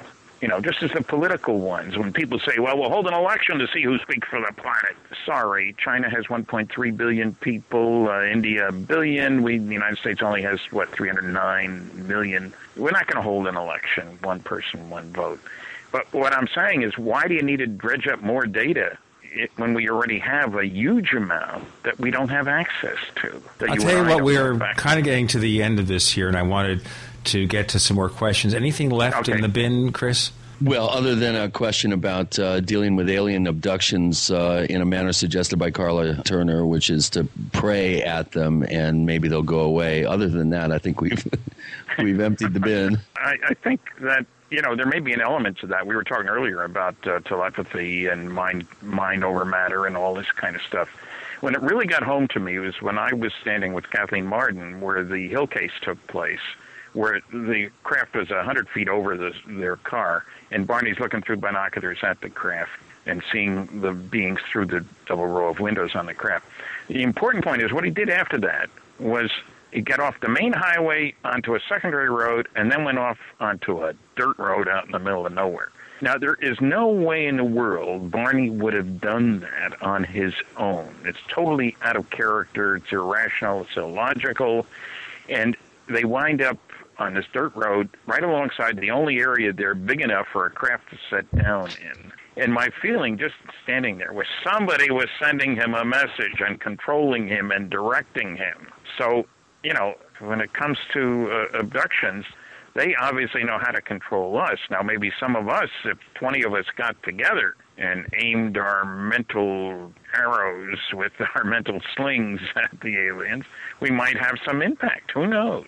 Uh, there are maybe exceptional people here who are able to really send powerful messages. I don't know. Well, that's So what Steven Greer that claims. out. That's what he's been doing. Coherent thought sequencing. What Good can old, I say? good I old. Greer. You know, well, let's be more coherent here. We are obviously in the final segment here. Kind of wrap it up here. And is there something anyone can do if we assume the governments know some of these secrets? How do we make them open up their mouths and tell us? I mean, if you go back to the 1950s, as I've mentioned a few times in the show, Major Donald Keyhoe was looking for his brand of disclosure. This is in all his books, starting with Flying Saucers from Outer Space in 1950, Flying Saucer Conspiracy. I want disclosure. It's 2011. We haven't gotten it. Is the realization that there are possibly inhabited planets in other parts of the galaxy, other parts near star systems, etc., is that part of disclosure or just a natural occurrence of science? Where does it go? I think it, it's getting us ready for that. I mean, it makes it much more. Most people now, I find, believe that there's other life out there in the galactic neighborhood, if you will, in the universe. That wasn't a very popular notion. Remember, it wasn't too many years ago that we were taught that the events that produced the planets in our solar system were so rare, a near collision between two stars, it never happened anyplace else. Now we know, oh, planets, oh, how many you want? We got 500 over here, uh, discovering new ones every month or so. Uh, so times have changed. What I think it would take, and it would be interesting to see if anybody has guts enough to do it, would be the a tenth the effort that was spent on the political Watergate, breaking that story loose by the Washington Post, spent on blowing the lid off the cosmic Watergate. There's all kinds of data there which the major media have not touched. Uh, look at the blacked out documents, the whited out documents. Look at the Bolender memo. And if we could get people who already know to come forward without fear of being punished, you know, amnesty, what's that word? Uh, we don't hear that often, but I'd like to see amnesty for guys. Uh, for example, I have had seven stories quietly told me in my travels hither and yon about planes going up to chase UFOs and never coming back. And the government wouldn't want to admit this, of course, that we've lost pilots. Goodbye. If we got the facts put out on the table a little bit, they finally did this with regard to there's a book called By Any Means Necessary by William Burrows, describing 166 military crewmen who were on board reconnaissance airplanes that were tickling the radars of North Korea, Russia, and China in the late 40s, mostly in the 50s. Uh, and those planes were destroyed by the Russians. We destroyed some of theirs too. We were doing the same thing coming the other direction. None of the families were told what was going on until 2001, more than 50 years for some of those families, when they were gathered together and they were given the medals their uh, sons, brothers, fathers had uh, earned. Uh, it wasn't one word in the public about this. So if somebody like the Washington Post were to make the effort and having to admit that they'd ignored the biggest story of the millennium for the last 60 some years, I think it could be done in six months. And along the way, I mean, the world didn't fall apart when Watergate came out, did it? I don't think so. Or Monica Lewinsky. Well, that was later. That was late. Yeah, you know that was worth all that effort. How many? When Monica Lewinsky came along, we already knew that presidents sometimes stray. You know, we already have the evidence Yes. of John Kennedy, that Lyndon Johnson was a pretty wild guy too. Yeah.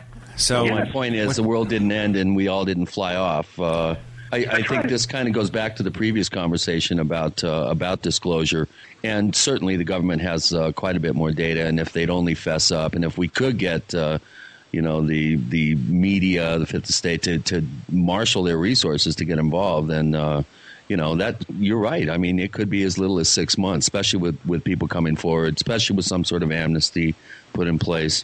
Would be an interesting subject, and maybe more on disclosure can be discussed in future episodes of the Paracast. Stan, you got any books coming out, lecture tours, things we can check out? Got all kinds of lectures coming up. Uh, Saudi Arabia. I don't think many listeners will be attending that one. Uh, Four thousand bucks admission to the conference, but uh, on in Atlanta, the Truth Conference on February fourth and fifth.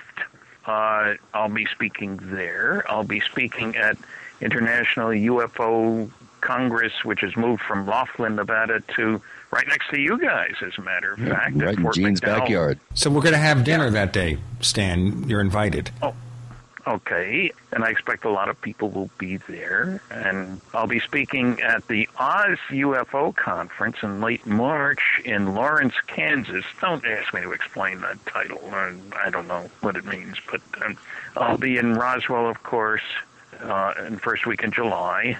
Uh, I'll be at MUFON, Pennsylvania, October 22nd, I guess it is in Burlington, Wisconsin, uh, the last week in October at the the Burlington Vortex Conference. And I Um, think that covers it. And you can check what StantonFriedman.com to find more of what you're doing. Yeah, yeah, and that lists all the books which you get autographed from me, and Amazon doesn't send you autographed copies of my books. That's to their detriment. But if you order it direct from Stan, also, Stan makes a few more pennies on the book. You want to do that. You're right. Chris O'Brien, where do we find more of your stuff? Well, I do have a website, Our Strange Planet, and .com, and you can get signed autographed copies of my books there, and also keep up to speed on the San Luis Valley Camera Surveillance Project and other uh, interesting projects that I'm involved with. And uh, I want to say uh, again, thank you so much, Stan, for coming on the show. This has been a, an enlightening two hours as as uh, usual, and we look forward to uh, having you back and uh, talking about some of the other subjects that we weren't able to cover today. Okay, my pleasure, guys. It's been fun. The Paracast is a copyrighted presentation of Making the Impossible Incorporated. Tune in next week for a new adventure in The Paracast.